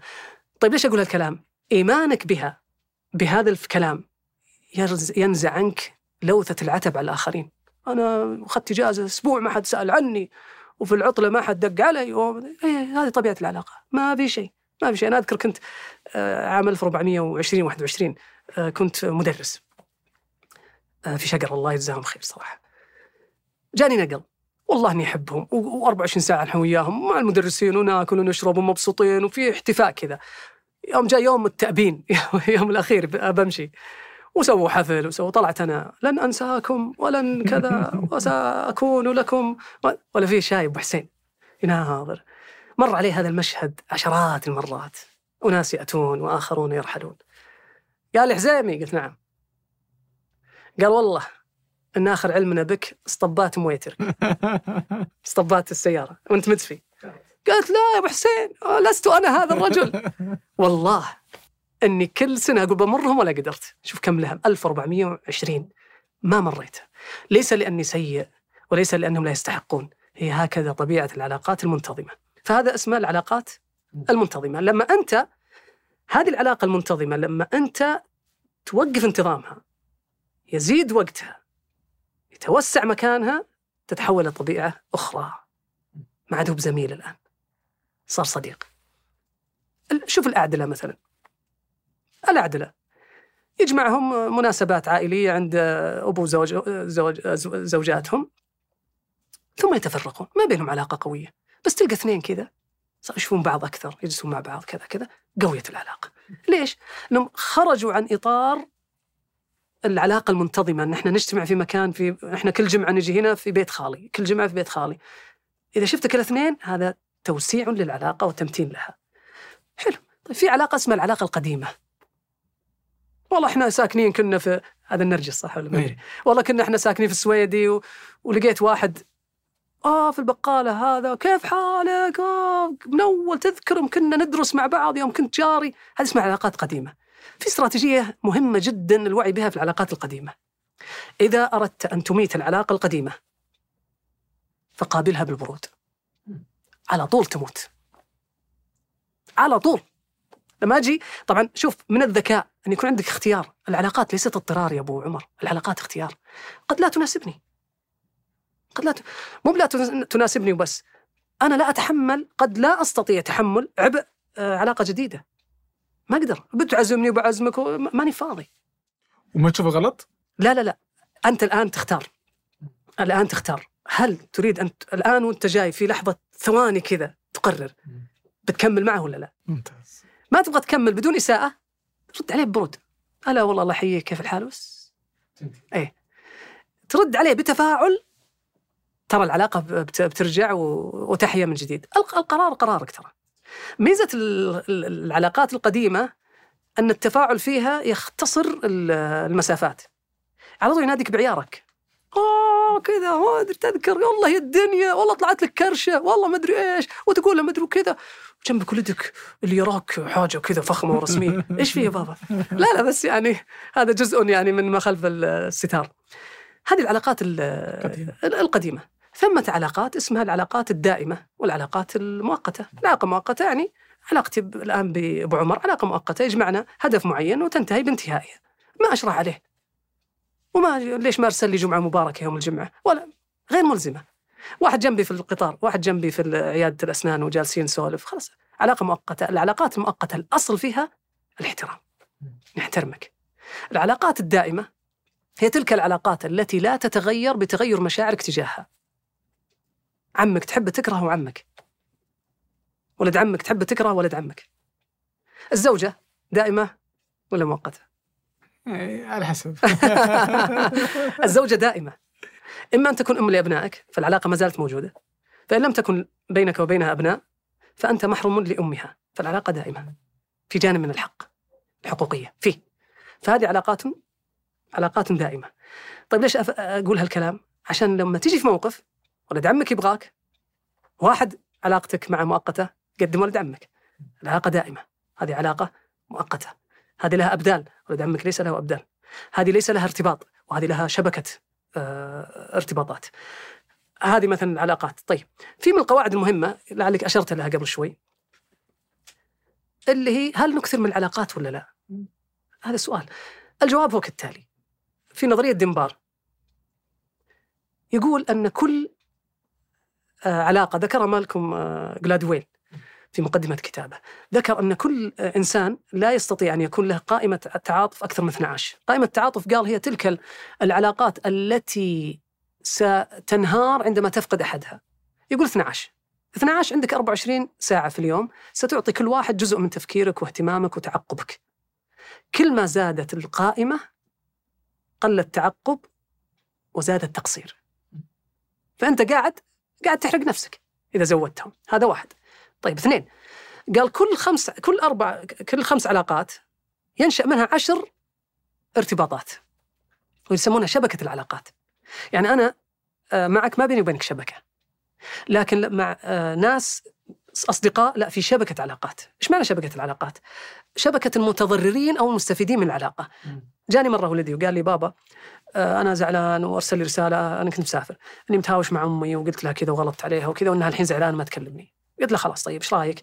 قل لها آسف واعطاها هدية وسوى لها كذا واحد اثنين ثلاثة أربعة وسويت أنا وياه سيناريو كلمت أمه قلت إذا جاك اقبليه وكذا كذا وسويت حلو بعدين تصالحوا وارسل لي صورة وحاطنا كيكة وقاعدين يأكلون ومبسوطين وطالعين وجايين وما ادري إيش قال بابا الحمد لله الله يعطيك العافية شكرا خلصنا قلت خلاص اعتذرت قال لي قلت اعتذر لي قال شو؟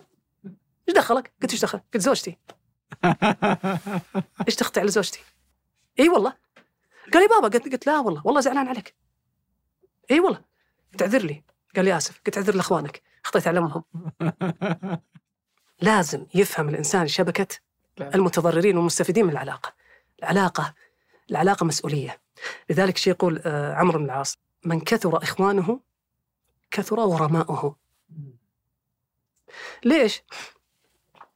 أنا آه، مثلا هذا عازمني وهذا عازمني وهذا ولده بيتزوج وهذا مدري إيش وهذا تو ساكن بيت وهذا عزا وهذا أتشقق. ما أقدر. لذلك كثيرها عبء وقليلها دفء. هي القليلة. لذلك لما تشوف آه، ديمبار شو يقول؟ يقول أصلا علاقات العلاقات كلها أعلى مستوى من العلاقات هو تقريبا 190 بعدها ما تستطيع أن تتعقب العلاقات. شوف جوالك كم فيه من فوق ال 2000 3 4 طيب. طيب لو تحتاج كم تتصل عليه؟ عدد قليل جدا وكثير الناس بهذه الطريقة. فهي, فهي العلاقات الكثيرة هذه مثل الرمال المتحركة.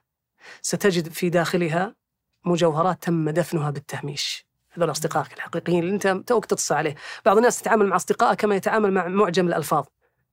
معجم الآن حق اللغوي يحطه فوق ويجي غبار عندما يحتاجه يأتي به يقرأ ويرجع بعض بعض الصداقات بهذه الطريقة.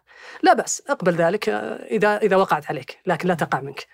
طيب نجي الآن لدنبار مثلا. لما يجي يقول والله أعلى مستوى من العلاقات 190 ترى بعدها ما تقدر تسيطر وترى هذا غلط ولا لا لا لا طيب بعد ما قال 190 قال أحسن شيء 151 طيب أي وفق عد نظريات وردوا عليه هو. حلو. خلنا من كلام الآن العلاقات هذه. نمسك الآن بس بس الأسرة. الأسرة لو قسمناها إلى أسرة نووية اللي هو الزوج والزوجة معهم أبنائهم الحد الأدنى في الأسرة النووية ثمانية. زوج زوجة أب مع بنته أب مع ولده أم مع بنتها أم مع آه، ولدها أخ مع أخوه أخت مع أختها ثمانية. طيب ننزل شوي للأسرة الممتدة ندخل الجد والعم. صاروا 32 هذا الحد الأدنى لو قلنا ما في إلا عم واحد وخال واحد صاروا 32 زين؟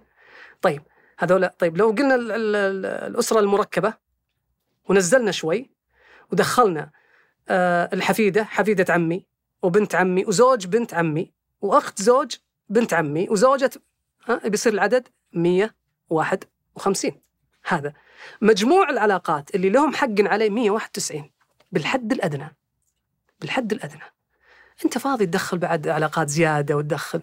لذلك كثير من العلاقات لما تدخل تلقى الناس شرها على بعض. مشغولين كل الناس مشغولة لكنها شرها لأن وين ما شفناه وين ما شفناه. الوعي إنك تتقبل شرهتهم ولا تشرح عليهم. طيب أنا ودي آسف. لا لا, لا ما تقدر تجلس. والله آسف. آسف. طيب. كيف؟ ماشي الأمور؟ حبيب ولا؟ كيف اضع حد؟ الايش؟ للعلاقات. فمثلا إذا رجعنا للعلاقة المنتظمة. كيف الواحد يضع حد إلى أن هذه العلاقة أنا أبغاها تنتهي؟ وابغاها تبقى بهذا الشكل. غير رتبتها في الاستجابة في التواصل في سرعة ذا في التضحية في الوقت في التفكير. في... يعطيك ثلاث كلمات أعطى واحدة. يتصل ثلاث مرات رد مرة. بس إذا رديت رد احتفاء. لأن ترى زعلان شوي. ندق كم مرة؟ بهذه الطريقة أنت خلينا نقول تجفف منابع العلاقة ولكن لا لا تحولهم إلى أعداء. جيد؟ ولكن أيضا على طار الأعداء ببساطة على طار الأعداء رحب بالعداوات. رحب فيها. ادخل إلى إلى عالم العلاقات وأن ترحب بالعداوات. لأن شوف ما في إنسان إلا وعنده عداوات. ما في. يقول الله سبحانه وتعالى وكذلك جعلنا لكل نبي نبي! وش اخلاقه وكذا والله اصطفاه عدوا من المجرمين لازم في عدو. موسى عليه السلام يقول وألقيت عليك محبة مني. أي واحد يشوفه يحبه حتى فرعون حبه. متى كره فرعون؟ عندما اعلم مبدأه. خذها قاعدة أبو عمر. إنسان بلا عداوات إنسان بلا مبادئ. ما عنده شيء. أنت تبغى كذا أنا معك. تبغى كذا معك. فرحب بالعداوات بمعنى لا تتنازل عن مبدأك لأن عندك قاعدة مغلوطة اسمها اكسب الجميع. ما في أحد يكسب الجميع. ما في. طيب اثنين إذا قلنا رحب بالعداوات لا ليس معناها اصنعهم لكن تذكر أيضا أن كلما زادت عداواتك قلت مساحة الأرض التي تستمتع بها. ليش؟ أنا البقالة ذي متهاوش معه ما بروح بروح البعيدة. المسجد هذا متهاوش معه. النادي ذا بروح الفرع الثاني أنا ما أحب هذا ما في الأخير بجلس في بيتي. لذلك شوف لو خلى السجن من المساجين. لأصبح السجان حرا. السجان جالس معهم بس هو ورا. أطلق سجناء صدرك. لا تسوي عداوات. ما تحب روح. بعض الناس إذا بغى يروح من مناسبة ولا طلعة ولا روحة من معكم. أو عنده مجموعة عداوات. أي أروح لما أروح أروح لما أروح. لا لا لا رح ما عندي مشكلة. رح لأن الحقد في القلب. كالسم. إن أخرجته قتل غيرك وإن أبقيته قتل. قتلك. لا في صدرك. فهذه فيما يتعلق بقضية العداوات. آخر شيء إن شاء الله أن آخر شيء آسف اللي هو القاعدة المهمة جدا أنه كلما قويت العلاقة قصر عمرها. والعلاقة إذا زادت زادت في مد في شدتها نقصت في مدتها. والعلاقة إذا تحولت إلى تعلق انتهت بسرعة. ببساطة. شوف الآن أنت الآن تعرف الجير العادي؟ زين. لما لما الجير على الخامس تمشي السيارة مرتاحة. لما الجير على الواحد آه علاقة التعلق الجير الماكينة الماكينة تحن تحن متعبة علاقة محرقة. الحب عذب لكن العشق عذاب. الحب حياة متجددة لكن العشق موتات متعددة. العشق مرض. العشق مرض. يقول ابن عباس لما رأى واحد عاشق قال ما به؟ قالوا عاشق. في يوم عرفة لا زال يردد في عرفة ما قال إلا شيء واحد أعوذ بالله من العشق. العشق خلل أصلا في العلاقة. طيب ما هو العشق؟ إيش مؤشرات أني أنا عاشق ولا أحبه بزيادة جيد. واحد في أشياء مهمة جدا. واحد فرق في العلاقة في فرق بين حاجتين. أنا أضحي علشان أحبك ولا عشان أخليك تحبني؟ فرق. هذا واحد. اثنين في ثلاث مؤشرات. إذا وجدت في العلاقة أنت عندك مشكلة تعلق. ثلاث مؤشرات. واحد واحد التفكير فيه عند غيابة. والتركيز عليه عند حضوره. والتملك له عن الآخرين. إذا وجدت هاي الثلاث أنت ماشي غلط. أنا را... أنت ما أنت موجود أرسل لك. ليتك معنا. ما أدري إيش وإذا جيت أراك أركز عليك وانتبه وما أدري إيش. وأقرب لك الأكل وانتبه. وش فيك؟ ما عجبني وجهك ما عجبني صوتك ما عجبني كذا ولا. وحب التملك. ما أبغاك تكلم أحد ما أبغاك تروح مع أحد. ما أبغاك كذا كذا كذا كذا كذا. أخي يا أخي أشغلتني. أزعجتني. قرب الشيء حجاب. شوف قرب الشيء ما عاد أشوف أنا. فهو يلتصق بي. شو أسوي أنا؟ وخر أرجوك وخر كتمتني ابى أشوف الدنيا. فأنا الآن ما أشوف. طيب شو أسوي؟ أقوم أحاول. طيب هو الآن الآن ما قدرت اوخر يدي شو أسوي؟ أقوم أنا أسوي كذا. أسوي تحايل، إيش معنى التحايل؟ قفل جوالي يقوم يطلع لي في السناب يطلع لي في من هنا ويجيني شلل إلكتروني. ما عاد أقدر أتحرك. ولا أقول لربعي لا تصورون لا تسجلون لا يدري لا ما أدري وشو. وأشغلني ليش؟ لأنه ما يبغاني أروح مع أحد ولا يبغاني أجي مع أحد. وصار يجي عند البيت ويدور على سيارتي ولا يدورني ويسأل عني ويدق على عيالي ويدق على زوجتي ولا ليش؟ ليش تق... ليش تحرق نفسك؟ قصص كثيرة يا أبو عمر كثيرة وتشوف التعليقات عشرات الناس التي تعاني من التعلق. ليش؟ يقول ابن القيم من تعلق بشيء عذب به. خذ خذ به طيب التعلق شو يسوي؟ يخلي ال- المعشوق طبعا التعلق نوعين. آه، درجتين. الدرجة الأولى تعلق من طرفين. من طرفين. وهذا مثل حرف ال A. حرف ال A وفي تعلق من طرف واحد مثل حرف ال T.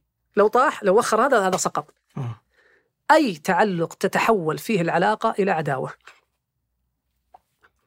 أي تعلق. وأتحدى. إلا استثناءات بسيطة الله وفقهم فيها. بمعنى أن أن الصداقة يمكن أن تتحول إلى إلى تعلق. لكن التعلق لا يتحول إلى صداقة أبدا. ما يرجع. ما يرجع. يتهاوشون بشكل بشكل فظيع. وانتقام بشكل فظيع. ليه؟ ببساطة. أنا الآن لما لما أسلم عليك زين أنت واقف مكانك وأنا واقف مكاني. وخرت يدي أنت في مكانك وأنا في مكاني. لكن لما أتسند وأنت شادني أنا الآن متعلق فيك. لو تفكني شو يصير لي؟ أبى أطيح من سبب الألم؟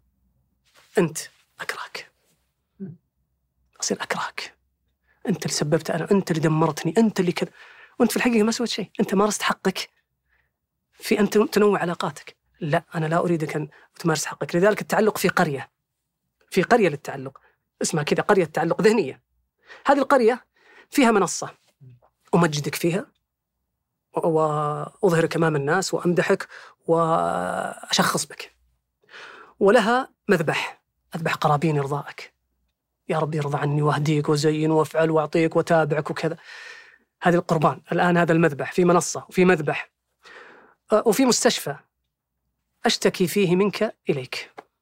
دائم تلقاهم لوامين دائم ضايق صدره ودائم ما يعيش اللحظة. إما أن يذكرك بالماضي وإما أن يخاف المستقبل.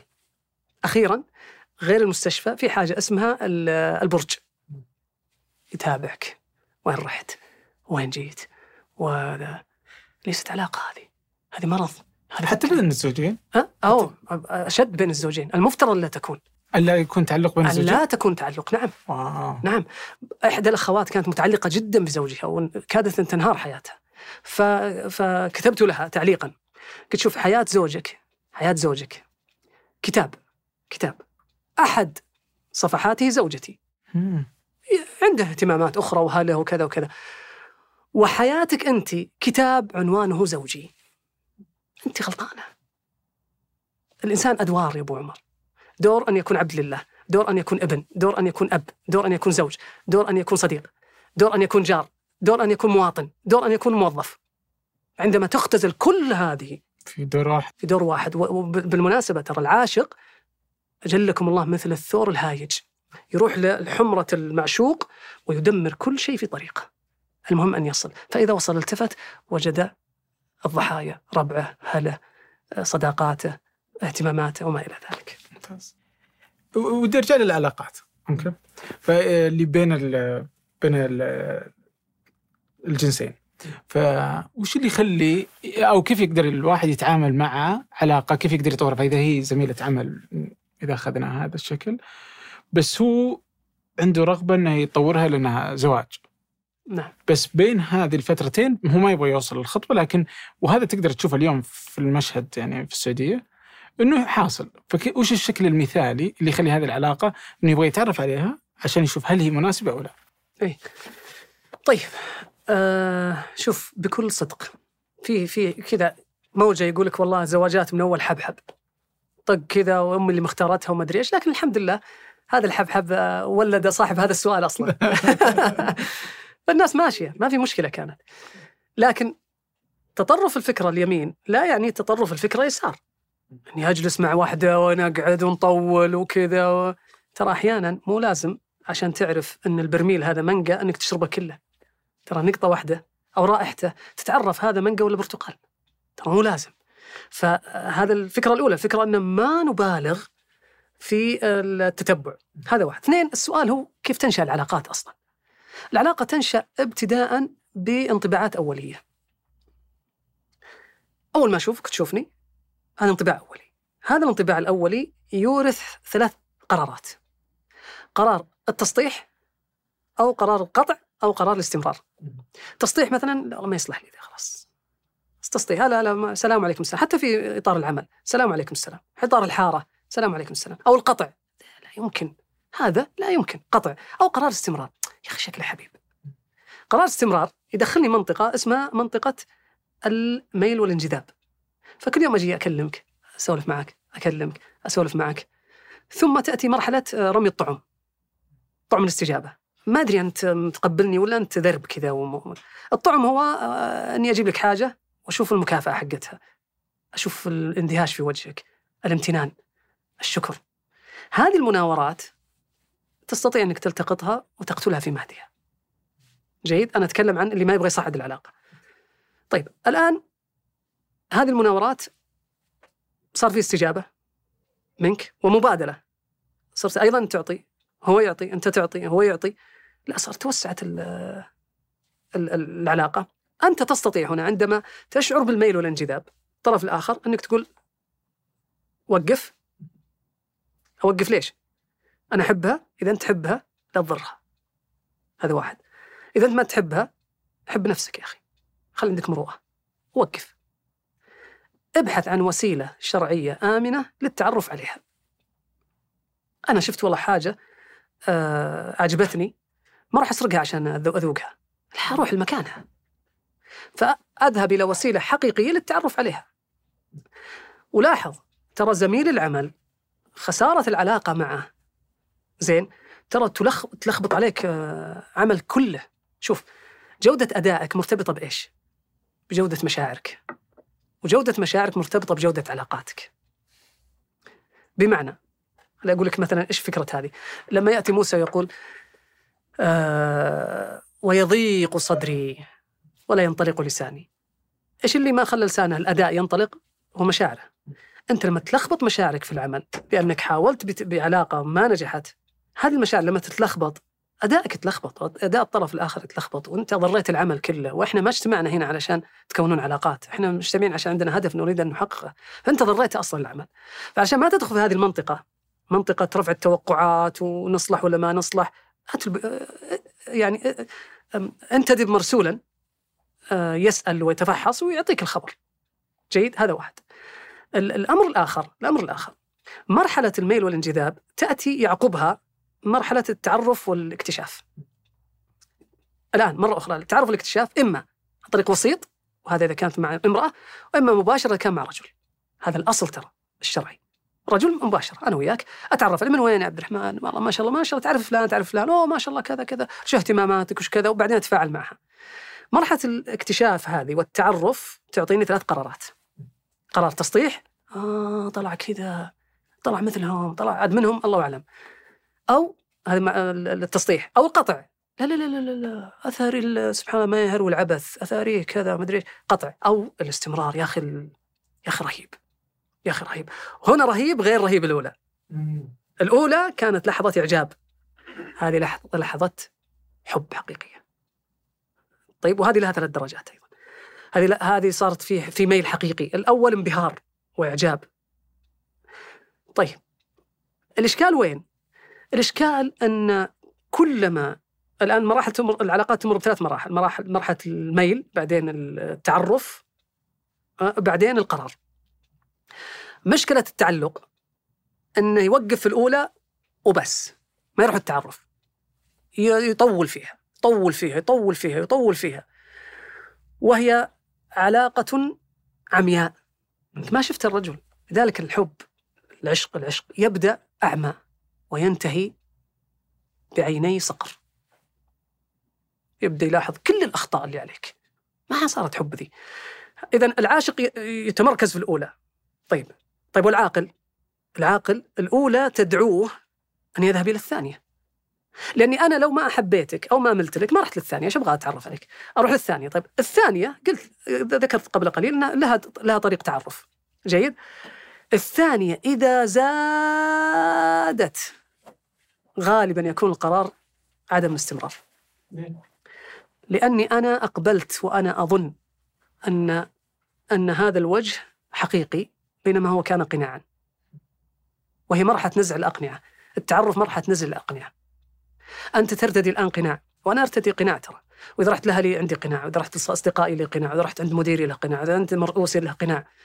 أقنعة. يقول كارل يونغ يقول للإنسان من الذوات من الأقنعة بعدد معارفه من الناس. هذا مع هذا مع هذا مع هذا مع هذا. في مرحلة التعرف هذه لما تبدأ تنزع الأقنعة الأقنعة الأقنعة الأقنعة الأقنعة أبى أعرفك على حقيقتك ما أبغاك. طيب حلو.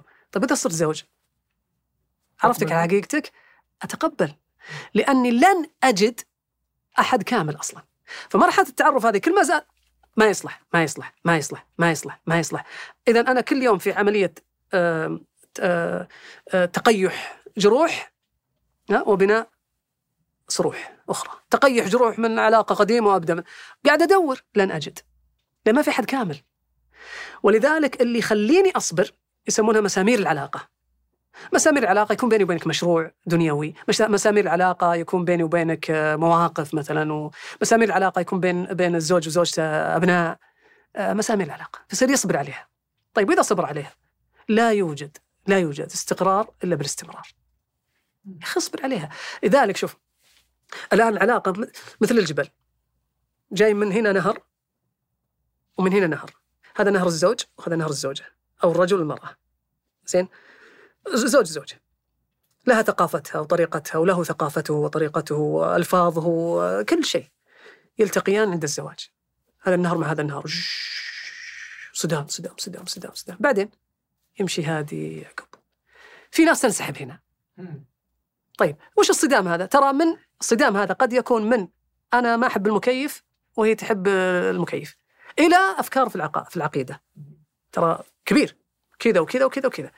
طيب أنا علشان أقلل هذا أقلل ما راح أسأل الأسئلة سامحني السطحية جدا. إيش تحبين ألوان؟ إيش أحب ألوان؟ إيش تحقرصون وانت ما قلصون وما أدري إيش. وأنت والله كل واحد يكذب على الثاني. النبي صلى الله عليه وسلم في النظرة الشرعية قال على المرأة أنها تخرج يعني أمرنا أن المرأة تخرج بزينتها المعتادة. لا تخدع لأن جزء من التعرف هذه لا تخدع الطرف الآخر. ولذلك يجي الزوج يقول والله أنا بيتوتي أنا من عيوبي بيتوتي. وأنا مع الحريم وهو ما عمره جلس في البيت ولا يدري أصلا غرفته في الاستراحة ما عنده أحد. وهي البنت تقول أنا ما ودي أوريك يا أخي يا أخي لو تشوف من لطعات الفرن أنا في طباخة. أنا ما أدري وين ما عمرها سوت بيض عيون. هنا في هذه الخديعة أكيد يكون في إشكال لما أنا نتقابل. لا تكون هذه الأسئلة بهذه الطريقة. وش الأسئلة المنطقية؟ الأسئلة عن أي عن نظرة كل طرف الآخر. إيش نظرتك للمرأة؟ حتى أنا بجيت أسأل أسأل عن نظرة المرأة نظرة الرجل له. أسأل عن صداقاته أسأل عن همومه أسأل عن طموحه. كل هذه تعطيني رجال وشه سطحي ولا عميق ولا؟ آه شوف الجيد أني أسوي ثلاث أشياء. ثلاث أشياء. أني أني أسمع منه أسمع عنه وأسمعه ثلاث أشياء إيه، مو بس أسمع عنه ولا أصدق ما أسمع منه وأيضا لا أكذبه وأسمعه اعطيها أقول له أقول له أيضا من الأشياء اللي يسأل عنها عامة يعني موضوع علاقته بالله سبحانه وتعالى، علاقته بالدوام، التزامه، تحمل المسؤولية، آه، تعامله مع مع المال. النبي صلى الله عليه وسلم يقول وأي داء أدوأ من البخل. ما في أسوأ من هذا العمل. آه، تعامله مع المال آه، لحظات الغضب عنده كيف يتعامل معها فكرة الاستقرار عنده. والله أحيانا ترى تضطر تشوف سيفي حقه. إيه، سيف العمل. وهو متقدم لبنتك. إذا كل يوم طالع لي في وظيفة وكل يوم رايح وكل يوم لا هذا عنده إشكال. لذلك باومان كان يتكلم عن السيولة. يقول الزواج كان آه، الملل كان يصيب الزواجات الزيجات سابقا بعد سبع سنوات. يبدأ الملل. يقول مع السيولة اللي حاصلة مع الرحلة اللي اخذناها قبل شوي عن عن العصر الإنسان المعاصر قال أصبح الملل يتسرب بعد 18 شهر. إيه بعد 18 والله وليس الملل في العلاقات وبس حتى في الوظائف. طيب إذا أنت في الوظائف السي في حقك كل شوي طالع مع من وظيفة وداخل في وظيفة وداخل وظيفة لا أنت إنسان آه، لا تتحمل مسؤولية. لما أجي أسألك ليش؟ والله هنا مديري مدري إيش وهنا مدري إيش وهنا راتبه مو زين وهنا غثى وهنا مدري إيش. طيب الزواج فيه تكاليف وغثى ومسؤولية وما بعد بتروح تترك بنتي وتخليها وهكذا. فايضا هذه من الأسئلة اللي ممكن يسأل عنها الإنسان وما إلى ذلك. يعني ما ودنا ندخل في آه ممتاز. طيب أنا ودي إذا بطلع من آه، الزواج وغيره إلى أني برجع إلى نقطة ثانية اللي كانت آه، العلاقات. فأنت حطيت إنه فيه مثلا ال- العلاقه المريضه أي. كيف أعالجها؟ طيب في فيتامينات للعلاقات. فيتامينات. أول شيء فيتامين المسؤولية. هل أنت هذه العلاقة المريضة ستتحمل مسؤولية؟ مسؤولية هذه العلاقة. تعبها. أنت لا تتوقع أنك لما تصير كويس هو على طول بيصير كويس. لا ستصبر. مرة مرتين وثلاث وسيؤذيك. ستصبر. إذا تحمل مسؤولية هذا أول شيء. النبي صلى الله عليه وسلم يقول صل من قطعك. صل من قطعك.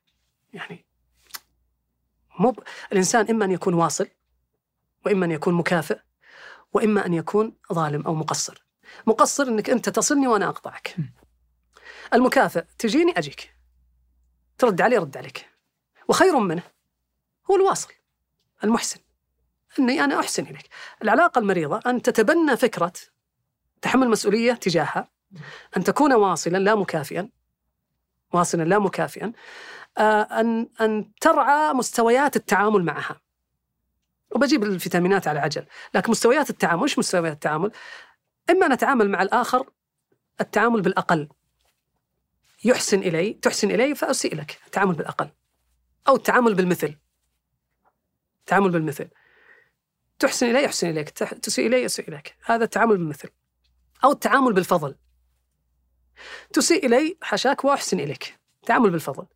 أو أن أتعامل معك كما أحب أن تتعامل معي. هذه درجة أعلى. طيب في درجة أعلى منها.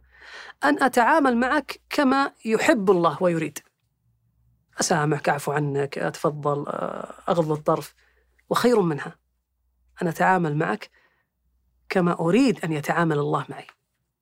أنت إيش تبغى؟ إن الله يسامحك ويعفو عنك ويكرمك ويرزقك ويسترك وكذا. أدخل بهذه العقلية. أنا أبغى في هذه العلاقة في أي مستوى. هي علاقة مريضة الآن. من من الأشياء التي تزيد من العلاقات آه، تزيد العلاقات آه، خلينا نقول صحة و- وتعالجها من الفيتامينات اللي هو ال- ال- التعاون. إني ما أنتظر إنه يطلب مني. إني أنا أت- أتلمس حاجته. فأعينه. التعاون. عندك ال- التناصح. التناصح عندك المبادرة المبادرة تعالج العلاقات المريضة عندك الصبر على ملامته إحنا قلنا انها أن إنك أنت تخدمه في العلاقات المريضة إنك أنت تتعامل معه رفع الملامة، إنك تصبر على على ملامته مرة مرتين وثلاث يعني تتقبل اتهامه لك بالتقصير، لكن لكن هل أنت ملزم ولا لا؟ نجي لتصنيف العلاقة، هل هي دائمة ولا مؤقتة؟ هل هو زميل عمل؟ ما علي منه، زميل عمل مريضة ما علي منها. أضف إلى ذلك هل المرض أنا سببه؟ هل أنا سببه فأعالج هذا السبب؟ ولا أنا مالي دخل؟ فأحاول أن أقلل من هذا المرض، ففي مجموعة اعتبارات في التعامل مع هذه ال- العلاقة المريضة أهمها تحمل مسؤوليه تجاهها. طيب بالنسبة للعلاقة المميتة كيف أتخلص منها؟ خل... أقطع التواصل التواصل تماما أهجر أماكن وجوده تواصله في العلاقات المميتة مثل التعلق والحب آه، كل هداياه تخلص منها. كل ذكرياته شوف أبو عمر أي علاقة العلاقة ما هي؟ العلاقة هي ذاكرة. العلاقة عادات.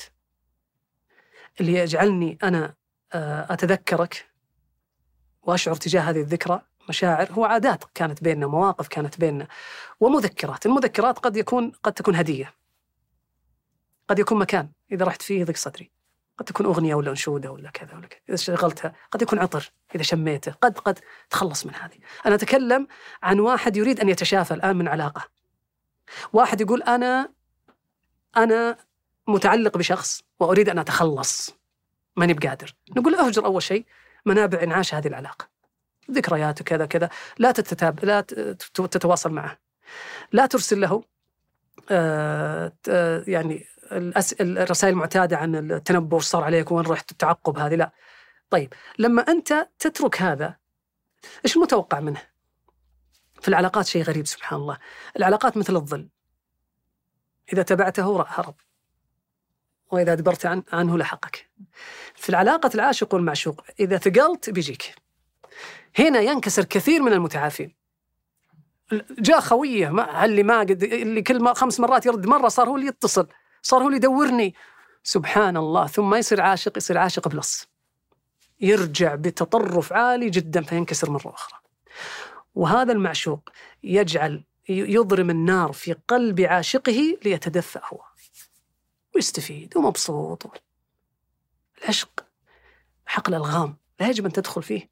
لا يجب. مشكلة حقل الألغام هذا إذا انفجر لغم الناس غالبا تدخل فيه ولا تخرج منه يعني من الخوف يدخل داخل زيادة. ينفجر ينفجر ينفجر ينفجر إلى أن يصل مرحلة خسر دنياه وآخرته وفلوسه. أعرف عندي قصص كثيرة وعلاقاته أصلا. لأنه سبحان الله في اللحظة التي يكون هو مستغرق مع معشوقه ترى ما يشوف الناس. ولا يهمهم معاييره ولا عليه من أحد ولا عليه مدري إيش و... طيب إذا تركه التفت ما في أحد. نجاح العلاقة أن تكون العلاقة ندية ومثل الأرجوحة. مثل أرجوحة بمعنى أنا فوق مرة وأنت فوق أنا فوق أنا. أما علاقة العشق كذا. هذا وده ينزل شو يسوي؟ وخر ما يبغى. فيرمي نفسه يطيح يتألم. من سببه أنت؟ الله لا يوفقك.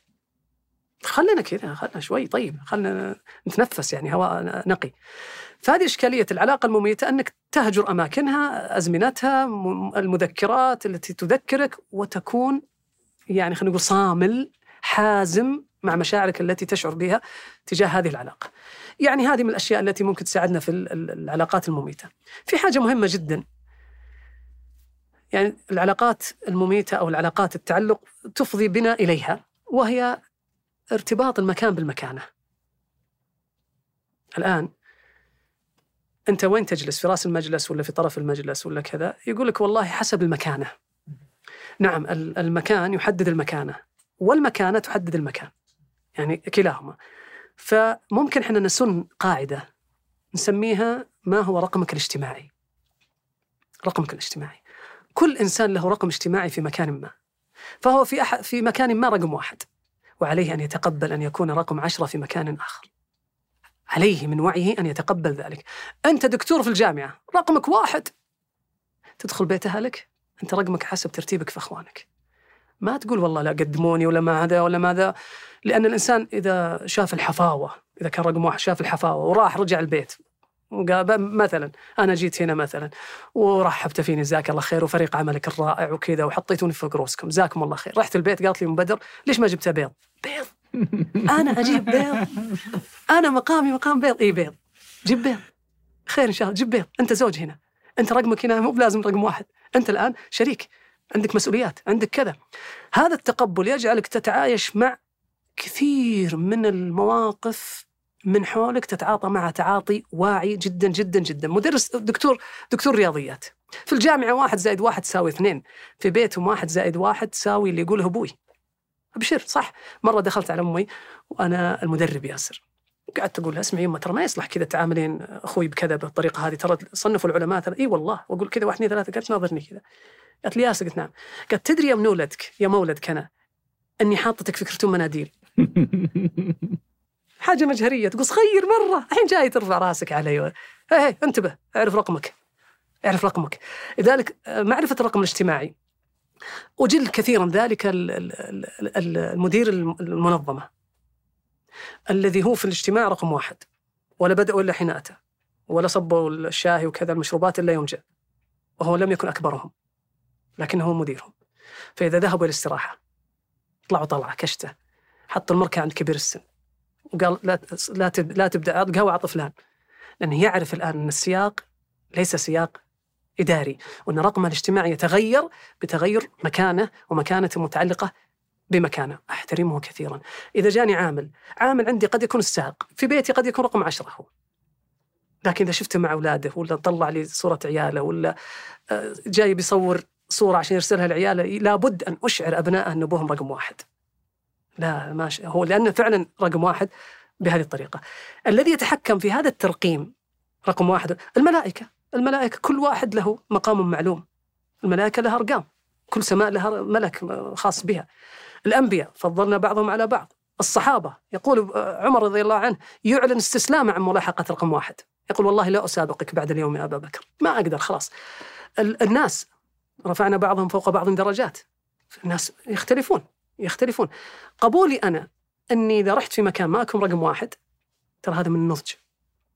ولا ألوم الآخرين لأن في أرقام آه، معينة. لذلك الج- الجاحظ ماذا يقول؟ يقول صدور المجالس آه، مقالع.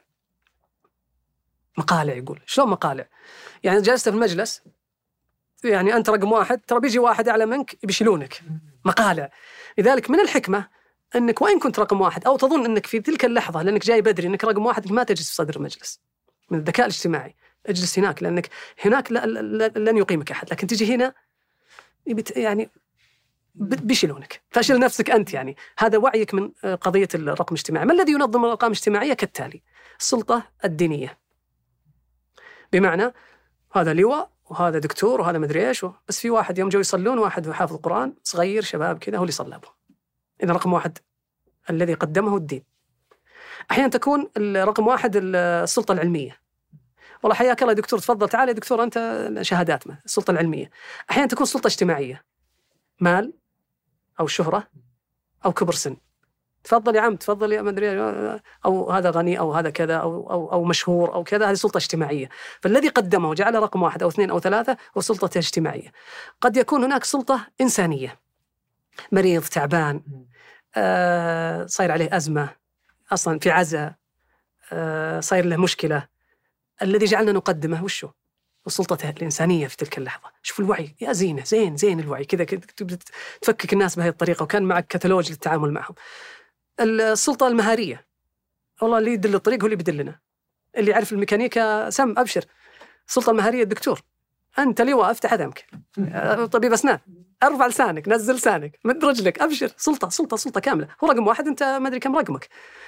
وآخر السلطات هي الأخلاقية وهي أقواها. يأتي ذلك الرجل النبي صلى الله عليه وسلم ينتفض. يقول النبي صلى الله عليه وسلم مه مه. لا تخاف ما هي بسلطتي أنا سلطة النبي لا لا. إنما أنا ابن امرأة كانت تأكل القديد بمكة لست بملك. هون عليك. سلطة أخلاقية للنبي صلى الله عليه وسلم وهي السلطة الأدوم. ليش أدوم؟ الشهره بيجي من هو أشهر منك. المال بيجي من هو أغنى منك. السلطة العلمية يا بيجي واحد لو تكلمنا عن موضوع خارج معلوماتك أنت ضيعت. السلطة الإنسانية ليست دائما جيدة لأنها في الأخير هي تعاطف معك أصلا. السلطة الشرعية الدينية لها مواقف مثلا. لكن السلطة الأخلاقية أنك تصير نعم صاحب فضل علي وكريم معي ولطيف مع الآخرين. هذه السلطة الأخلاقية تحافظ على مكانتك حتى عند غيابك. حتى وأنت منتفيه يذكرونك بالخير. آسف. شكرا جزيلا. الله يعطيك العافية. يا حبيبي شكرا. تسلم.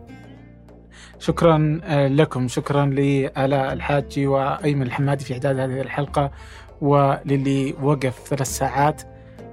وهاب موسى في التصوير وفي إدارة التصوير.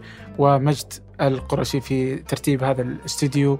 وأصيل بافرط في المساعدة في الإنتاج. وضياء التونسي وعبد العزيز المزي في الهندسة الصوتية.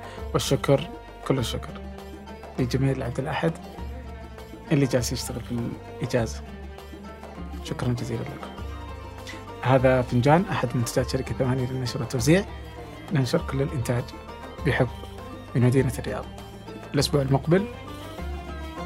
نلقاكم تعبتكم. لا والله. والله. أكرمتنا والله. لا لا والله, والله آسف. أكرمتنا ولك الفضل والله. لا والله. إي والله. لا والله. أنا ما كنت أظن ولا 10% إن أن اللقاء سيكون بهذا الجمال. الله يعطيك العافية. والسبب بعد الله- والله. أنا روعني يا شيخ. ليه؟ إحنا فريق اعداد؟ وإحنا فريق اعداد وإحنا أقوى ناس في الحياة. وإحنا مو على كيفك. وعندنا محاور. و... وارسل بعد لي ملف اعدادك قلت إيش الإعداد؟ إيش الملف هذا؟ أرسلت له قال لا إحنا ما خلاص اللي بيقوله هو ترى بعدين ما ما يندك باسمك. هو كذا شيء. مرة مخيف. صوت رقم واحد. اي رقم واحد. صفر. ما شاء الله تبارك الله. آسف والله. لا جزاكم الله والله خير. والله إنك. والله الله يعطيك العافية. بيض الله وجهك شكرا جزيلا. الله ينفع بك الله. جعلك تسلم. تسلم لها.